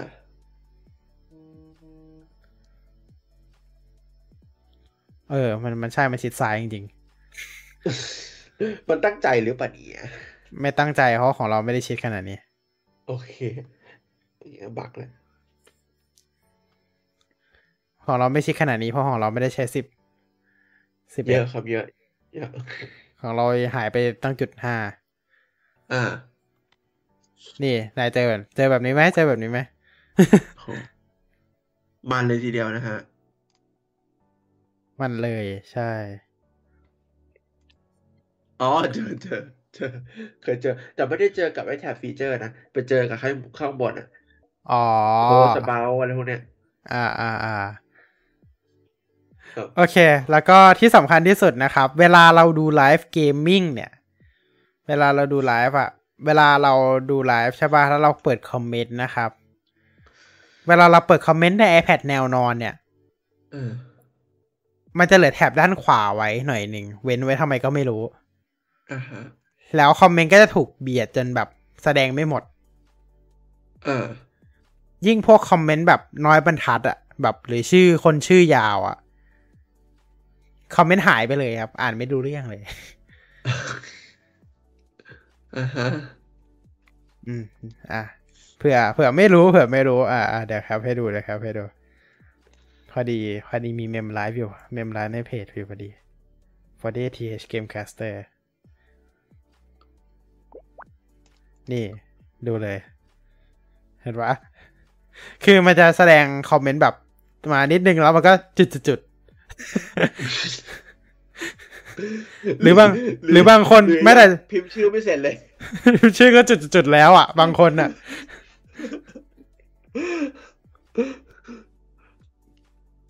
คือแบบบางคนแบบแค่ชื่อก็จุดจุดๆแล้ว ชื่อนาริสาเอ่อสมเออสมมุติใช่นะใช่ใช่ชื่อใช่อ่า อ่าสมสมมุติชื่อ เอ่อ ชื่อไอทีเบเออแล้วก็จดจุดเอจุอดไอไอไอทีเบแล้วก็จุดๆอะไรอ่าเนี่ยหรือเทควีแล้วก็จุดจุดๆประมาณเนี้ยเออเออ นั่นแหละ ตลกมาก ตลกว่ะอะไรวะนั่นแหละครับ แล้วก็จะบอกว่าอ้อมีอยู่สัปดาห์หนึ่งเป็น แต่ว่าไม่รู้ว่าตอนนี้ยังเป็นอยู่หรือเปล่าก็คือ แต่ว่าที่บอกว่าที่บอกว่าเป็นเนี่ย ก็คือเมื่ออาทิตย์ที่แล้วเองนะ ที่เป็นอ่าฮะก็คือดูไลฟ์ไปสักพักหนึ่งแล้วเนี่ย ตัวไลฟ์มันจะกลิชglitch ก็คือมันจะค้างอ่าเออ ค้างทั้ง UI แต่ไม่ได้หมายความว่าแอปค้างนะ คือเรายังสามารถแตะพวกคอมเมนต์เปิดปิดได้ทำทุกอย่างในแอปได้เหมือนเดิม แต่ว่าหรือย่อย่อเป็น mini player ก็ได้ แต่สิ่งที่เกิดขึ้นคือไลฟ์มันค้างแล้วเวลาค้างทุกอย่างค้าง เออแต่อะแต่เราแต่เราใช้แอปได้เหมือนเดิมนะ เพียงแต่ว่าตัวตัวไลฟ์แบบมันค้าง อืม แล้วก็ไอตัวปุ่มย่อปุ่มย่อไลฟ์ลงมา ให้มันเป็น mini player อะมันจะบั๊กระหว่างกากบาทกับย่อ ไม่รู้เหมือนกันว่าทำไม มันบั๊กอยู่แบบนั้นอะแล้วมันก็บั๊กอยู่แบบนั้นนะจนสักพักหนึ่งแล้วมันหายบั๊กแล้วมันก็กลับมาเล่นได้ปกติอ่าฮะ อืมผ่านไปสักพักหนึ่งก็เป็นอีก แล้วมันก็วนอยู่แบบนี้ไปเรื่อยอืมๆแบบ อืมอืมขอบคุณขอบคุณขอบคุณขอบคุณอืมขอบคุณมาก ขอบคุณมาก ขอบคุณมากครับอ้อแล้วก็อีกหนึ่งอย่างที่ยังไม่ถูกแก้นะครับ ก็คือเวลาเราเวลามีคนอัพรูปแบบเจ็ดสิบรูป คือมากกว่าสามสิบ พูดง่ายๆมากกว่าสามสิบเวลากดเข้าไปแล้วอะ่ะ มันจะต้องสามสิบก่อน มันจะต้องขึ้นโชว์สามสิบขึ้นมาก่อน แล้วพอใกล้ๆสามสิบแล้วมันค่อยแล้วมันค่อยเพิ่มเป็นจำนวนจำนวนแบบ เพิ่มทีละสามสิบอะเออพูดง่ายๆเลยอ่าเออ มันค่อยๆเพิ่มไปทีละสามสิบจน จนถึงจำนวน จนถึงจำนวนที่แท้จริงอะก็เลยแบบอ่าฮะทำทำไมก่อน ไม่เข้าใจ อ่าเออทำไปทำไมก่อนไม่รู้เหมือนกันหึอันนี้คือ เฮ้ย นี่เรายังไม่ได้เข้าไอจีมากขนาดนั้นเลยนะ พูดเป็นเรื่องเร็วคือ Messenger Facebook แค่ Facebook ก็มีเรื่องให้บทเยอะขนาดนี้แล้วเหรอเนี่ยอ๋อแล้วก็จะบอกว่าไอไอแท็กแฮชแท็กใน Facebook ไร้ประโยชน์มากนะอ่าฮะแทบจะไร้ประโยชน์เลยอะคือแบบ คือมันก็มันก็มีประโยชน์บ้างแหละ แต่แบบมันหาไม่ค่อยเจอนะครับ เวลาเรากดแท็กเข้าไปเนี่ยอ่าอืม คือเวลาเรากดแท็กเข้าไปใช่ครับ มันแรนดอมเลยครับแรนดอมคนที่โพสต์ในแท็กนั้นขึ้นมาเลย คือมันไม่ได้มีให้เลือกเหมือนทวิตเตอร์ใช่ปะที่แบบ เราจะดูว่าเอ้ยใครโพสต์อะไรล่าสุด หรือเป็นแท็กที่โพสต์เกี่ยวกับรูป หรือเป็นแท็กที่โพสต์เกี่ยวกับวิดีโอ หรือเราจะดูเป็น top post ก็ได้ แต่ไม่มี Facebook ไม่มี Facebook Random Only อ่าก็ก็มี Random แล้วก็ดูวิดีโอได้ ดูดูแบ่งเป็นรูปได้ แต่ไม่มี latest ให้ดูว่าแบบ เอ้ย โพสต์ล่าสุดคืออะไร ไม่มี ไปหาเอาเอง Random อ่าโพสต์ขึ้นมาให้หมด เออ ก็คือแบบอะเราเราเราเราเราเราจะเราจะมีแท็กนะคือแบบ เปิดแท็กเนี้ยขึ้นมา จะหาแบบ เออ โพสต์ปีนี้อะไรอยู่นะโพสต์แบบล่าสุดของเขา เออเขาโพสต์อะไรล่าสุดหรือเปล่า อ๋อเปล่าไปเจอโพสต์เมื่อสองปีที่แล้วอะไรแบบเนี้ย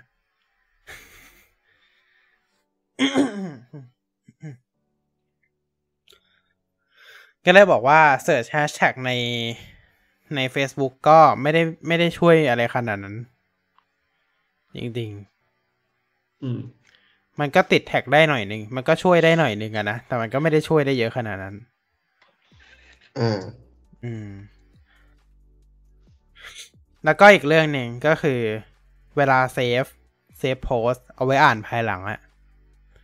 เลือกคอลเลกชันอ่าฮะไม่ได้นะเลือกคอลเลกชันไม่ได้นะ ใน iPad อืมปกติในมือถืออะเซฟปุ๊บก็จะเด้งขึ้นมาว่าให้เราเซฟบนคอลเลกชันไหนใช่ปะแต่ว่าถ้าใน iPad อะเลือกไม่ได้ เซฟแล้วอะเซฟเลย เซฟลงไปอยู่กองกลางก่อน อืมแต่ค่อยถ้าถ้าคุณอยากจะไปแบ่งคุณไปแบ่งเอง คุณไปเปิดแบ่งทีหลัง อืม แต่ iPad จะเซฟลงกองกลางเท่านั้น ก็คือแบบ อ้าวงงสิครับอืมขอให้ท่านผู้ชมด้วยนะครับ แล้วก็ เออ ย้อนกลับไปตรงมือถือนิดนึงอ่าเคยเป็นบางครั้งกดที่หัวโพสต์ขึ้นโพสต์บางครั้งกดที่หัวโพส ต์จะขึ้นคอมเมนต์อ่าคำถามคือทำไมไม่ทำทำไมไม่เหมือนกันนั่นละสิอันนี้อันนี้เราไม่เคยเห็นเช่นอ๋อกันคือบางครั้งกดโพสต์อะมันขึ้นโพสต์แหละ แต่บางครั้งกดโพสต์อะแล้วมันดันขึ้นคอมเมนต์ไง ก็เลยงงแบบอ๋ออะ เราอยากดูโพสต์ต้นฉบับอะแล้วแบบอ้าวทำไมมันขึ้นคอมเมนต์ล่ะ อันนี้มัน อันนี้มันจะเกิดในกรณีที่เขาแชร์มาด้วยนะ เขาแชร์โพสต์มา แล้วเราจะดูโพสต์ข้างในอะเราจะกดดูโพสต์ข้างในอะแบบแบบเต็มเต็มๆอะเออพอกดปุ๊บบางทีมันขึ้นคอมเมนต์เลย บางทีมันไม่ขึ้นให้ดูด้วยว่าโพสต์ต้นฉบับเป็นยังไง แต่บางทีมันก็ขึ้นให้ ขึ้นโพสต์ต้นฉบับมาให้แล้วให้เราเลื่อนลงไปดูคอมเมนต์ นั่นแหละ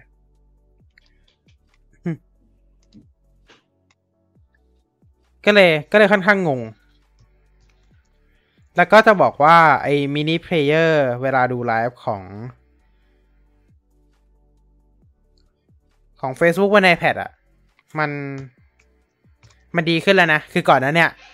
ย่อลงไปปุ๊บ หายไปเลยมันมันค้างไปเลย เดี๋ยวนี้คือมันเล่นได้แล้วนะ แต่ขอโทษนะ มันยังเล็กๆอยู่มุมขวาล่างแบบนั้นนะมองไม่เห็นหรอก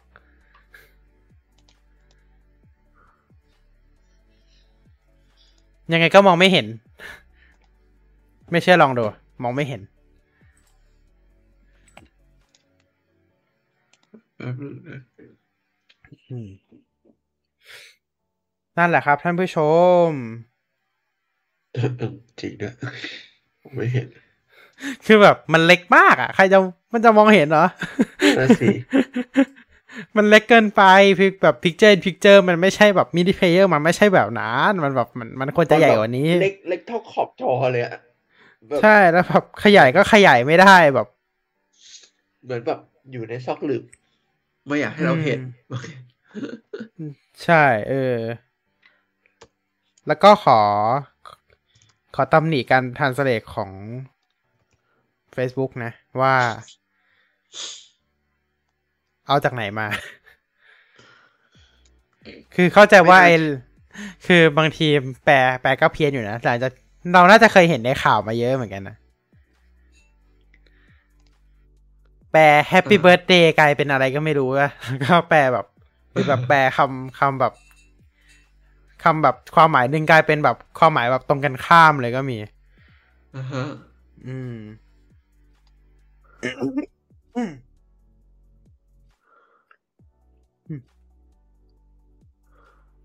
แป๊บหนึ่งนะ ขอขอพักแป๊บหนึ่ง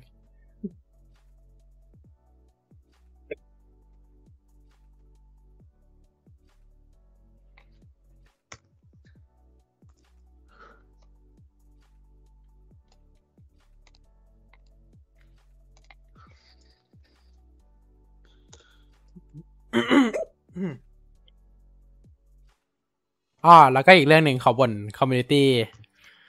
บ่นคนรับเรื่องของ Facebook หน่อยแล้วกัน report อะไรไปนะ บอกว่าไม่ผิดกฎทุกรอบ เอ้ยขอโทษทีไม่ผิดกฎทุกรอบเลย อ่า ไม่รู้สิ เหมือนแบบ อยากจะปัดปัดเรื่องให้มันจบจบไปอะไรเงี้ยของเราแย่กว่า คือ report ไปไม่ได้รับการตอบกลับมา เยี่ยม report ไปแล้วบอกว่าคุณไม่ผิด commu มันไม่ผิด community guide อะไรแบบอ้าว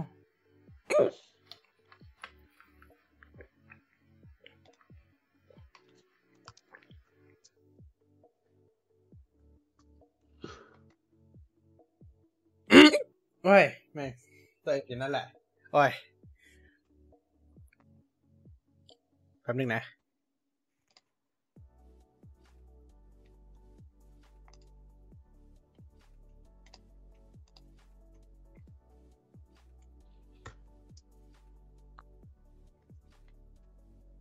งั้นเอาแบบนี้ทุกท่านขอพักกันสักครู่เดี๋ยวกลับมา ครับผมแก้ปัญหาสะอึกก่อนต่อโอเค กลับมาแล้วครับ ทุกท่านอืมหวังว่าจะไม่สะอึกอีก โอเค มาต่อกันนะครับ เมื่อกี้ถึงไหนนะ เออนั่นนะสิ เมื่อกี้ถึงแล้วว่าอ่าเออเอาเอาเข้าไป เอออ่าอ่าอ่าไอเรื่องนี้ปะ เรื่องเอ่อเพลเยอร์หรือว่าผ่านไปแล้วนะ อ่าเพย์ผ่านไปละ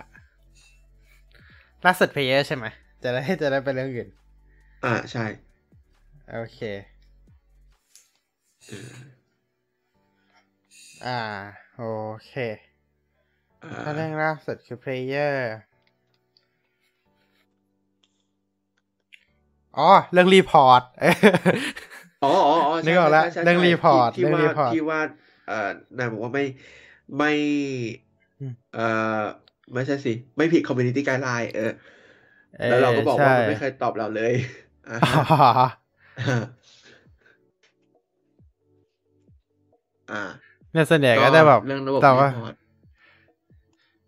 ใช่ส่วนใหญ่ก็จะบอกว่า อ่า คุณไม่ผิด community guideline คือบางบางบางบางบางอันเนี่ย report ไปแบบสามสี่รอบอะแต่แบบมันก็ไม่ผิดอะใช่แบบอือฮึบางทีมันก็เป็นคอมเมนต์ที่ค่อนข้างชัดเจนอะนะว่ามันผิดอะแต่แบบเอ๊ะก็ก็ก็มันคือว่ามันไม่ผิดก็ก็ไม่รู้เหมือนกันนะอ่าอืมนั่นแหละครับ ผมก็ไม่รู้ว่าจะทำยังไงดีอะนะมันก็มันก็แบบนั้นแหละ อ๋อนี่เจอสดๆร้อนๆเลยไอคอนไม่โหลดอะไอคอนในหน้าเมนูไม่โหลดอ๋อโอ้เจอสดๆร้อนๆ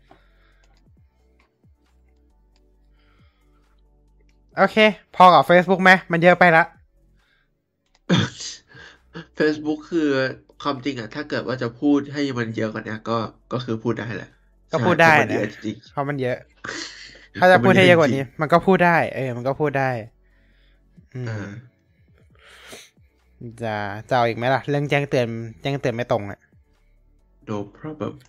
ไม่เคยตรงเลยเอาจริงๆ อย่างเช่น ให้แจ้งเตือนแบบออแจ้งมันทุกอันเลย ไม่เคยแจ้ง อืม อืมอ่าฮะไฮไลท์แจ้งห้าโพสต์ก็ไม่เห็นจะแจ้งมาอ่าเออ แต่แต่ยังดีหน่อย ที่โพสต์แท็กมันยังแจ้งอ่าฮะ ยังดีหน่อยที่แบบโพสต์ที่มีเราที่เราแท็กอะที่เราโดนแท็กอะเออยังแจ้ง แต่แบบโพสต์ที่แบบอะสมมุติเราไปตามเพจเนี่ย ตั้งไว้เลยว่าแบบ notify all post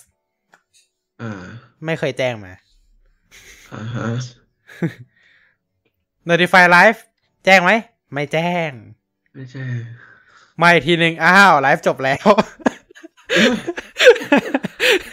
ไลฟ์เริ่มไปครึ่งชั่วโมงแล้วอ้าวให้ทิ้งอะโโหเออไลฟ์ไปครึ่งชั่วโมงแล้วเพิ่งแจ้งเรียบร้อยอืม คือแบบ คนมากด react คอมเมนต์คุณนะ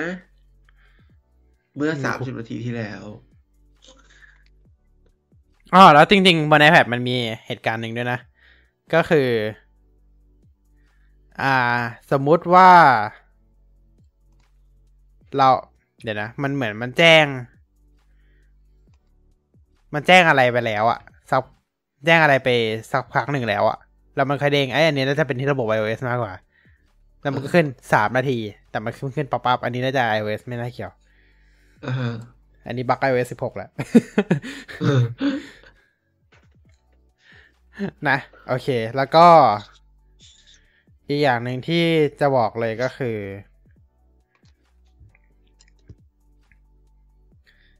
หน้าเมนูที่ หน้าเมนู Watch ที่ควรจะทำใหม่ได้แล้ว คือแบบมันมันดูไม่มีอะไรเลยใน iPad อะมันมันทำอะไรไม่ได้เลยในหน้า Watch อะนอกจากถ่ายถ่ายหาวิดีโอไปเรื่อยอ่าฮะๆเออ มันมีแค่นั้นเลยอะอ่าคือในในมือถืออะมันยังมีให้เราเลือก ให้เราเลือกหัวข้อนู้นหัวข้อนี้ใช่ป่ะในหน้า watch ให้เราเนี่ย for you music gaming following หรือ save อะ มีให้เลือกเยอะแยะ ใน iPad มีอะไร ไม่มีอะไรเลย มาไถไปสิ ถ่ายไปไม่มีเกลี้ยงจะดูเซฟก็ได้นะ แต่ว่าต้องเข้าไปกดในในหน้าโปรไฟล์เราอีกทีหนึ่งเออ เออ แต่คำถามคือแล้วแล้วแล้วแล้วแล้วแล้วไอ้ music gaming following มันไม่มีให้เหรอ ไม่มีอ่าฮะ อืม ไม่มี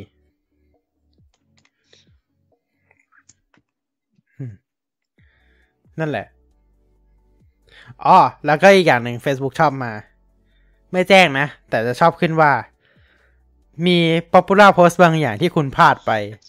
There's popular post popular post you may have missed เออแล้วทำไมไม่แจ้งเตือนตั้งแต่แรกที่แบบ เออทำไมไม่แจ้งเออนั่นแหละที่แบบทำไมไม่แจ้งเตือนตั้งแต่แรกนะพลาดไปแล้วเนี่ยเออแบบ เออ มีโพสต์บางอย่างที่คุณพลาดไปนะอะทำไมไม่เตือนตั้งแต่แรกอะจะได้ไม่พลาดเออนั่นแหละฮะอืม แล้วแล้วคือไม่เข้าใจไอ้ระไอ้หน้าโนติของ Facebook นะ ก็คือแบบ สิ่งที่แจ้งเตือนตั้งแต่หนึ่งวันที่แล้วอะแต่อยู่เหนือสิ่งที่แจ้งเตือนเมื่อห้าชั่วโมงที่แล้วอะ เอาของเก่าขึ้นมา เอาอีกแล้วเหมือนคอมเมนต์เลยห้าชั่วโมงขึ้นก่อนหนึ่งชั่วห้าชั่วโมงขึ้นก่อนสองชั่วโมงที่แล้วสามชั่วโมงที่แล้วขึ้นก่อนหนึ่งชั่วโมงที่แล้วเออนั่นแหละฮะคำถามคือทำเพื่ออะไร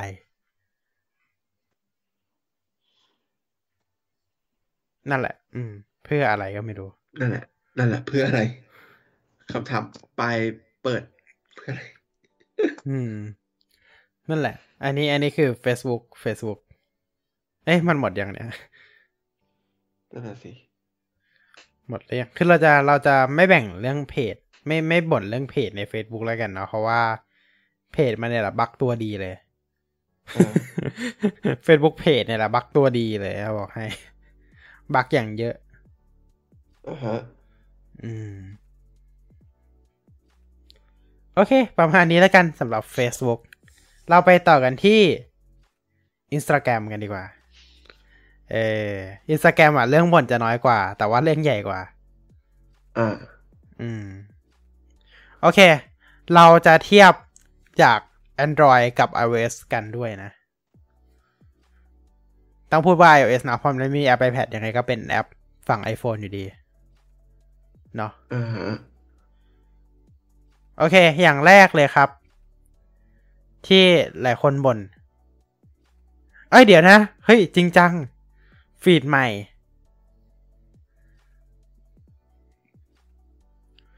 อ่า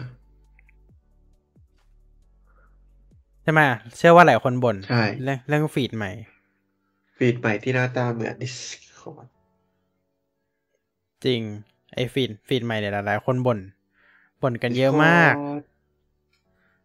คือมันเหมือนมันค่อนข้างเหมือน แล้วก็เหมือนมากก็คือ TikTok อ่า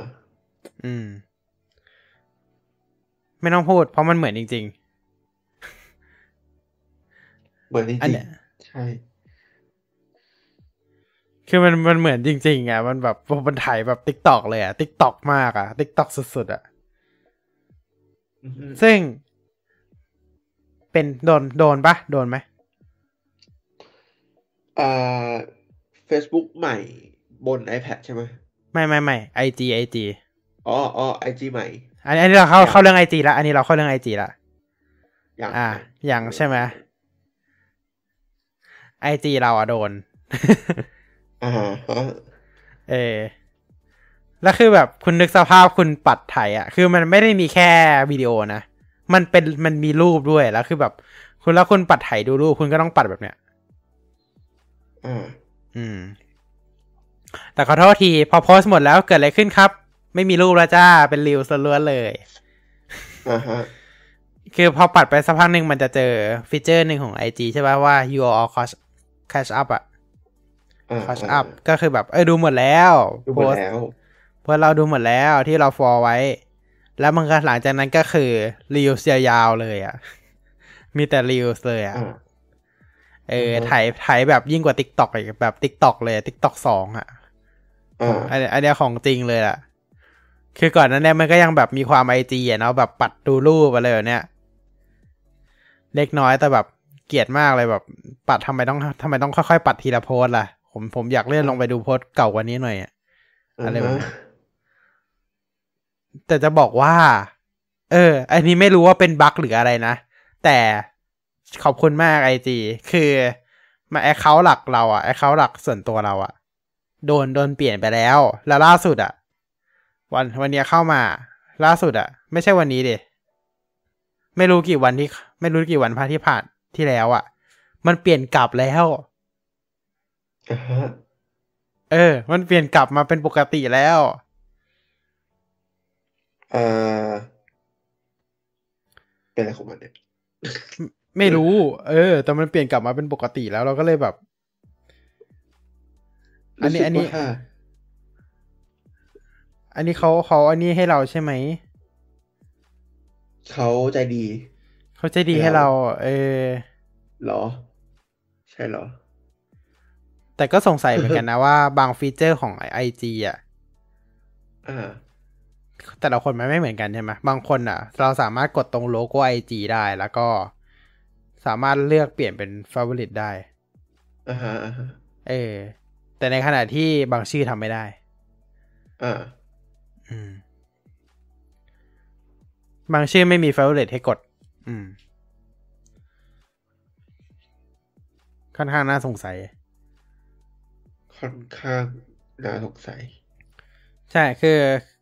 คืออย่างชื่อหลักเราอะ มันเหลือ มันไม่มี favorite ให้กดก็เลยงง แต่ชื่อรองเราอะอ่าฮะมันดันมีให้กดเป็น มันดันมีให้กดเพิ่ม user เป็น favorite ได้อ่าฮะเป็นก็เลยรู้สึกว่าจะเป็นเป็นอย่างนี้แบบแบบหลายทีมากเลยนะ พวกตงใช่อ่า Facebook Instagram เนี่ยถูกถูกเป็นมาหลายเป็นไม่มาหลายรอบแล้ว ไม่เคย ไม่เคยเลย ที่แบบจะมีมาตรฐานเดียวกันหมด จริงไม่เคยไม่เคยมีมาตรฐานเดียวกันอะแบบอะทำไมแบบชื่ออื่นผมผมกด add to favorite ได้ แล้วทำไมชื่อนี้ผมกดไม่ได้หรอ เอองงเหมือนกัน เออทำไมประหลาดก็ไม่รู้ประหลาดดี แต่แต่ไม่รู้ว่าทำไมหรือว่าเป็น bug หรืออะไร แต่ขอบคุณมากที่คุณ roll back กลับให้ผมอ่าฮะขอบคุณที่ roll back ให้ ขอบคุณ ขอบคุณมาก ไม่รู้จะขอบคุณยังไง ไม่รู้จะพูดยังไงคือแบบไม่ชอบเลยอะ IG แบบ TikTok แล้วคือเราไม่ได้เป็นคนที่ชอบเล่น TikTok ด้วยนะเอาจริงๆคือไม่ใช่ TikTok มันไม่ดีนะทุกคน คือ TikTok มันก็เป็น content แบบแบบหนึ่งอะ เออ แต่แบบ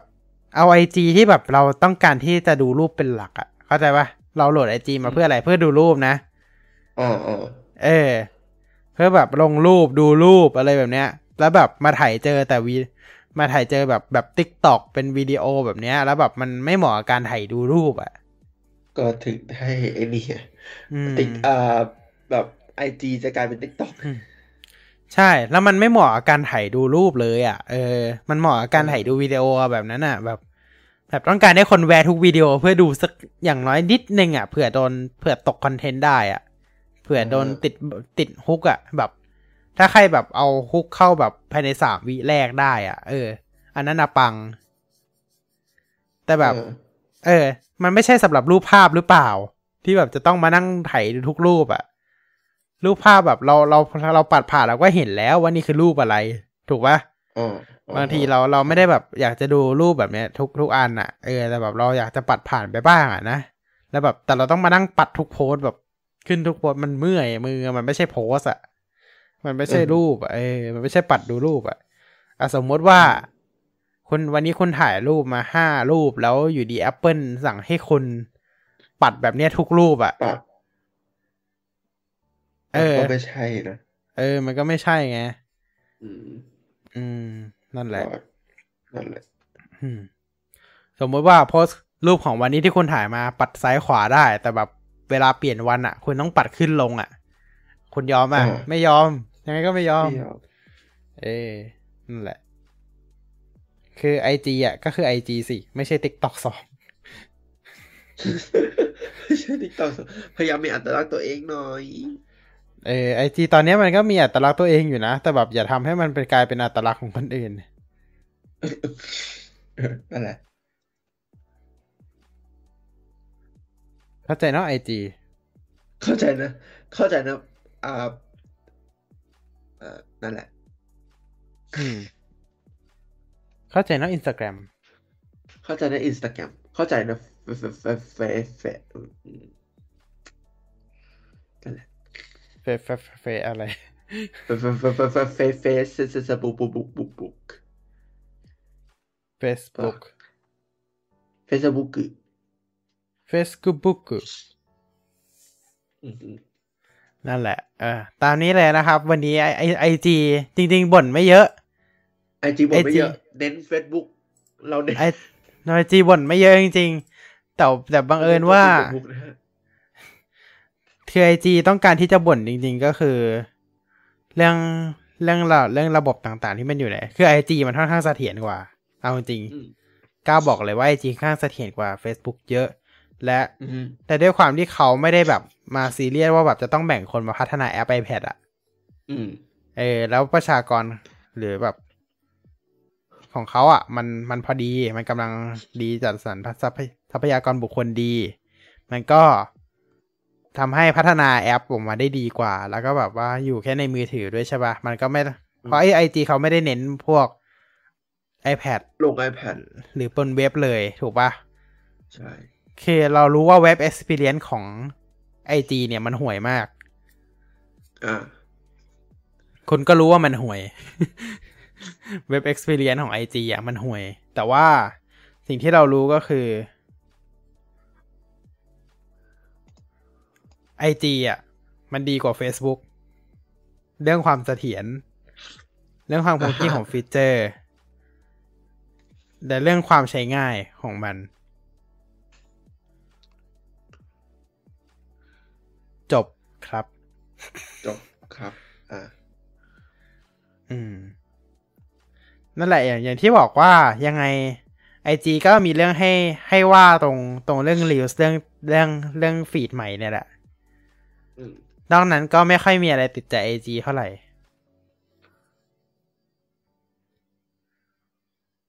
อืมแค่นั้นนอกนั้นก็ไม่มีอะไรเลยนอกนั้นไม่ก็ไม่ค่อยมีอะไรติดใจไอจีเพราะว่า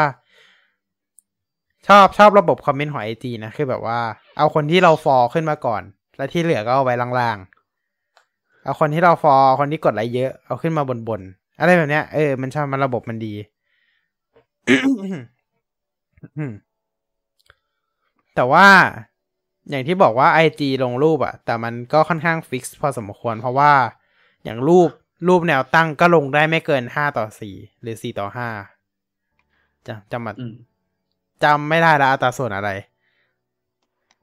ไม่ใช่สี่ต่อห้าดิสี่คูณห้าหรือห้าคูณสี่จำไม่ได้อ่าฮะต้องสี่คูณห้าเออ ลงได้ไม่เกินสี่คูณห้าอืมอัตราส่วนนั่นแหละ แต่จำไม่ได้ละอัตราส่วนอะไรนะเอออ่ฮะแต่ว่ารูปแนวนอนเนี่ยสิบหกเก้าอืมเออ แต่ถ้าให้ดีที่สุดต้องลงแบบหนึ่งหนึ่ง ไอจีลงหนึ่งหนึ่งจะสวยมาก อ่า แต่ก็อย่างที่บอกแหละว่าทุกทุกรูปมันไม่จำมันลงหนึ่งหนึ่งไม่ได้หรอก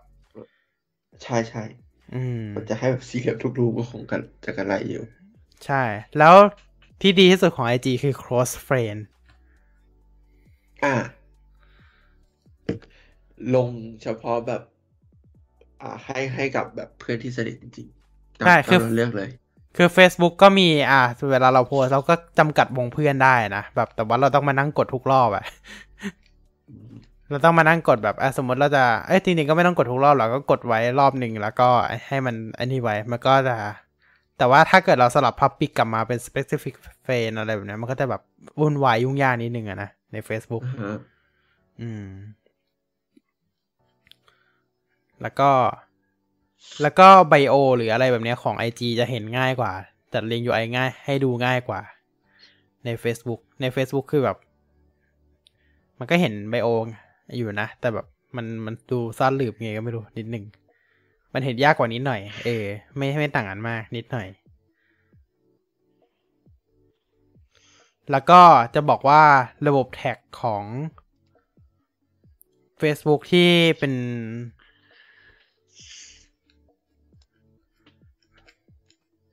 tag ชื่อ tag ชื่อ IG อะระบบมันแม่นกว่า Facebook นะ เวลาสมมุติว่าเวลาเรา search หา tag ชื่ออะใน Facebook บางทีมันไม่ขึ้นนะ แบบ search อ่าฮะ search ชื่อ search ชื่อใครสักคนหนึ่งอะบางทีมัน search ไปปุ๊บอ้าวมันไม่ขึ้น แต่แบบถ้าเสิร์ชใน IG มันค่อนข้างแม่นกว่าเยอะ อืม อันนี้จากประสบการณ์ที่ใช้มานะครับ มีอะไรเสริม มีอะไรเสริมไหมมีอะไรเสริมไหมสำหรับ IG ก็อ่าสำหรับเราก็ไม่ ไม่น่าจะลิไม่น่าจะมีอะไรมากกว่าการที่รู้สึกว่า IG มันเป็น มันเป็น TikTok สองอะนะ คือก็ด้วยความที่ว่าไม่ค่อยได้เล่น IG มาก แต่ว่าก็เล่นอยู่บ้างอืมใช่ จริง ๆ ติดอย่างเดียวก็คือ อย่าทำให้ IG เป็น TikTok สองเลย อืม รู้สึกว่าเปิดเข้ามานี่มีแต่เรียลอืมรูปนี่แทบจะแบบหายไปหมดแล้วอะ อืม อืม แต่โชคดีคือที่คือเรายังไม่โดนเรื่องเปิดเข้ามาแล้วเจอรีวิวเยอะอ่าอ่าของเรานี่มีเรียวแบบ อ่าหกสิบเจ็ดสิบสามสิบเลยเจ็ดสิบสามสิบเลยเหรอ โอ้ยังเยอะอะมีมีมีมีค่อนข้างเยอะ อาจจะเป็นเพราะว่าการฟอลแบบ เออ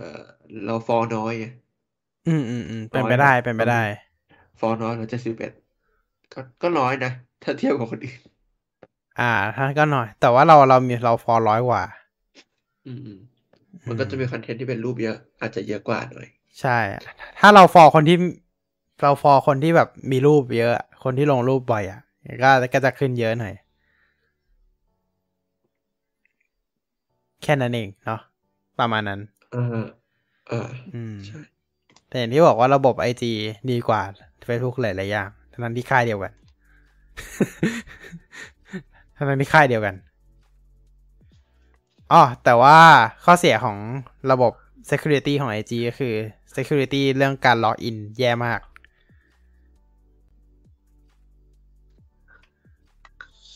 คือเรามีปัญหาเรื่องการล็อกอินทุกทุกรอบเลย ด้วยความที่พอเราเอาเอาบัญชีผูก Facebook ปุ๊บ อ่า มันก็จะพยายามลิงก์ว่าแบบเออ sign in ด้วย Facebook ได้แบบเนี้ย ใช่ปะมันก็จะเริ่มมีปัญหาละ เล็กๆน้อยๆว่าแบบอะ sign in with Facebook เสร็จปุ๊บ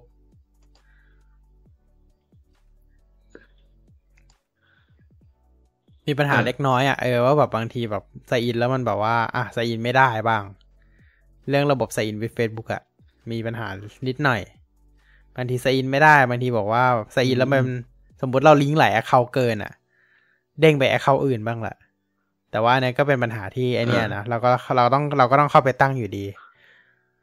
อ่าฮะแล้วก็ปัญหาของ security อย่างหนึ่งเรากรอกรหัสผิดเยอะ ๆ ใช่ไหมอ้าวลิงก์อีเมลไว้ใช่ไหมได้ไม่เป็นไร เดี๋ยวเราส่งอีเมลไว้ คุณก็ไปกดลิงก์ในอีเมลแทนละกัน กดลิงก์ผ่านก็ใส่อินได้เลยอ่าเอออันนี้ไอจีกดลิงก์ผ่านปุ๊บใส่อินได้เลย เย้เย่อืมคือมันก็ค่อนข้างปลอดภัยนะ ยกเว้นแต่จะมีใครเข้าเมลเราได้อะ คือเมลอย่างที่บอกครับว่าเราต้องกันเมลของเราให้ดีที่สุด เพราะว่าเมลมันคือสิ่งที่แบบแทบจะเป็นทุกอย่างแล้วว่าแบบ forget password ก็ต้องผ่านเมลอะยกเว้นหลังๆ บางค่ายเริ่มเริ่มมียืนยันด้วยเบอร์มือถือบ้างอะนะสองสิ่งที่คุณต้องป้องกันไว้ให้ดีนะครับ ก็คืออีเมลกับโทรศัพท์มือถือของคุณ ในยุคปัจจุบันนี้สองนี่คือสองสิ่งที่คุณต้องป้องกันให้ดี หนึ่งครับ โทรศัพท์ของคุณเนี่ย แทบจะมีทุกอย่างแล้วอยู่ในโทรศัพท์ แม้แต่กระทั่งใช่ตั้งแต่เงินยันกุญแจบ้านอืมมีเงินมีข้อมูลส่วนบุคคล กุญแจบ้าน คนกุญแจบ้าน กุญแจบ้านกุญแจรถ กระเป๋าตังค์บัตรเครดิตใบขับขี่อ่าเอ่ออยู่บน คือคือคือในประเทศไทยมันอาจจะยังไม่ขนาดนั้นนะนะ แต่แบบเออแต่ก็ทุกแต่วันก็เยอะอยู่ดี ทุกวันนี้โทรศัพท์มันก็แทบจะเป็นแบบนั้นอยู่แล้วอะเพราะฉะนั้นคุณควรกันแบบปกป้องโทรศัพท์ของคุณไว้ให้ดี อย่าให้มีใครจ้วงไปได้ อืม แล้วก็รวมถึงอีเมลของคุณด้วย รหัสอีเมล บัญชีต่างๆ อินเทอร์เน็ตแบงกิ้ง พยายามเก็บรักษามันไว้ให้ดี ตั้งรหัสยากๆ แล้วก็พยายามอย่า อย่าอย่ากรใช้อกรรหัสในที่สาธารณะไม่ใช่ ไม่ต้องขนาดนั้น คือกรอกรหัสก็กรอกได้แหละคือมันไม่ต้องขนาดนั้นหรอก แต่ว่าสิ่งที่สำคัญที่สุดก็คือ อย่าเอารหัสเดียว และ universal แม่งใช้ทุกเว็บไซต์เลย ขอความกรุณาอย่าทำแบบนั้น คือเข้าใจไหมว่ามันว่ามีบางคนอะใช้แบบนั้นจริง ๆ นะ ก็คือแบบรหัสเดียวอะแต่ใช้ทุกเว็บไซต์เลย อีเมลก็กรอกรหัสเนี้ยไป เข้าอีกเว็บหนึ่งก็กรอกรหัสเนี้ยแหละ อะไรแบบเนี้ย ซึ่งถ้าเกิดเว็บไซต์ เว็บไซต์เนี้ยหลุดรหัสนี้ ซวย ซวย ใช่ จริง เพราะว่ามันเคยมีการเกิดมาแล้วนะ เรื่อง leak password เนี่ยอืมแล้วสิ่งที่ช่วยได้ตอนนี้ก็คือ Password Manager ถ้าเกิดแน่นอนเราลืมไปแล้ว บางคนจดในโน้ต อย่าจดในโน้ต ไม่ปลอดภัย อ่าฮะใช่ใช่ให้ไปอืมจดใน password manager แทน อืม แล้วก็เลือก Password Manager ให้ดีด้วยนะ ลองลองศึกษาดูนะครับ เลือก Password Manager ดูว่าอันไหนอันไหนน่าเชื่อถืออันไหนปลอดภัยดูลองศึกษาดูนะครับ เพราะว่า บางบางบางบางอันอาจจะมี Password Manager แบบออฟไลน์ก็มี อ่า อันนี้ก็จะค่อนข้างปลอดภัยกว่าแบบออนไลน์นะอือฮะ ถ้าหาได้นะคือคือมันค่อนข้างน้อยแล้วก็ไม่ค่อยมีใครทำเพราะแบบแบบออนไลน์มันมันสะดวกกว่านะ เอาจริง ๆ แล้วก็ Password Manager ฟรีเยอะแยะครับ Apple เองก็มี iCloud Keychain Microsoft ก็มี Google ก็มี อ่าอ่าอ่าอ่าพวก Password Manager ฟรี แล้วก็มีพวกค่ายอื่นๆ Third Party ก็มีอีกเยอะนะครับ ลองศึกษาดู ไม่เกี่ยว ไม่เกี่ยวกับหัวข้อแล้วนะตอนนี้ ไม่เกี่ยวนะฮะ โอเค แค่บอกว่าอย่าใช้ password เดียวกันทุกอันแค่นั้นเอง อย่าใช้แบบ เออ เราแบบวัน one password universal password อะไรแบบเนี้ยไอ้ 1Password มันเป็นชื่อ password manager อย่าใช้พวก uni อย่าใช้ universal password ก็คือแบบ password เดียว login ได้ทุกอย่าง อย่าใช้แบบนั้นนะครับอ่าอย่าอืม แล้วก็ Facebook เลิกเปลี่ยน UI บนเว็บสักทีได้ไหม ล่าสุดบางคนเจอแบบเป็นแท็บเป็นอะไรนะ เป็นเมนูอยู่ เป็นเมนูด้านซ้ายแบบเปลี่ยนเป็นแบบแบบใหม่อีกแล้วอ่าเออเลิกเปลี่ยนแล้วนะเลิกเปลี่ยนแล้วละคนคนเขาตามไม่ทันนะแล้วก็เวลาจะเปลี่ยนก็เปลี่ยนให้มันกลุ่มใหญ่กว่านี้หน่อยบางคนแบบเปลี่ยนกระย้อมหนึ่งเปลี่ยนค่อยๆเปลี่ยนแล้วเปลี่ยนแล้วหายไปบ้าง เปลี่ยนแล้วแบบลืมบ้าง อืม อืม แล้วก็ฟีเจอร์บางอย่างนะ มามาหายหายๆก็มีนะอย่างเช่นดักโหมดแบบบางคนมามาหายหายๆบางคนแบบ นะ รบกวนนะ Facebook แก้ไขด้วยนะครับ อะ มีอะไรเพิ่มเติมอีกไหม Facebook IG ในวันนี้ ไม่มีละอืมหมดละพูดไปหมดแล้ว ครั้งต่อไปบนทวิตเตอร์เอ้ย ไม่ใช่ เดี๋ยวเดี๋ยวอ่าจะย้อนกลับไป เรียกว่าอะไรอะย้อนกลับไปเมื่อเหมือนครั้งที่ผ่านมาจำได้ เคยมีพูดเรื่องพวกนี้อยู่ครับแต่รู้สึกว่าครั้งเนี้ยเรา social media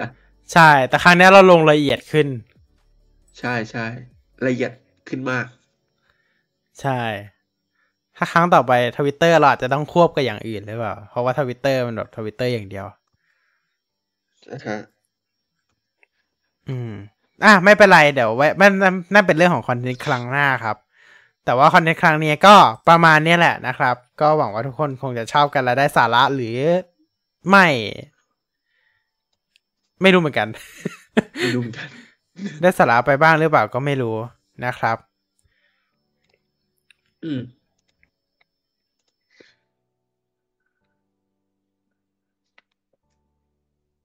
โอเคนะครับ แต่เราเชื่อว่าอยากให้โซเชียลมีเดียทุกอันเป็นแพลตฟอร์มที่ดีแล้วก็มีคุณภาพนะครับ โอเคอ่าวันนี้ฝากฝากไปเข้านี้นะครับเอาเหมือนให้ข้อคิดอะไรบางอย่างเลย โอเคนะครับสำหรับวันนี้นะครับ ถ้าชื่นชอบอย่าลืมฝากกดไลค์กดแชร์ แล้วก็กด Subscribe ด้วยนะครับ แล้วก็สามารถรับชมย้อนหลังได้ทาง YouTube Spotify แล้วก็ YouTube Apple Podcast Spotify นะครับใช่ แล้วก็ Apple Podcast นะครับ YouTube รับชมได้ทาง IT v e s t a แล้วก็ Tech Vcast นะครับ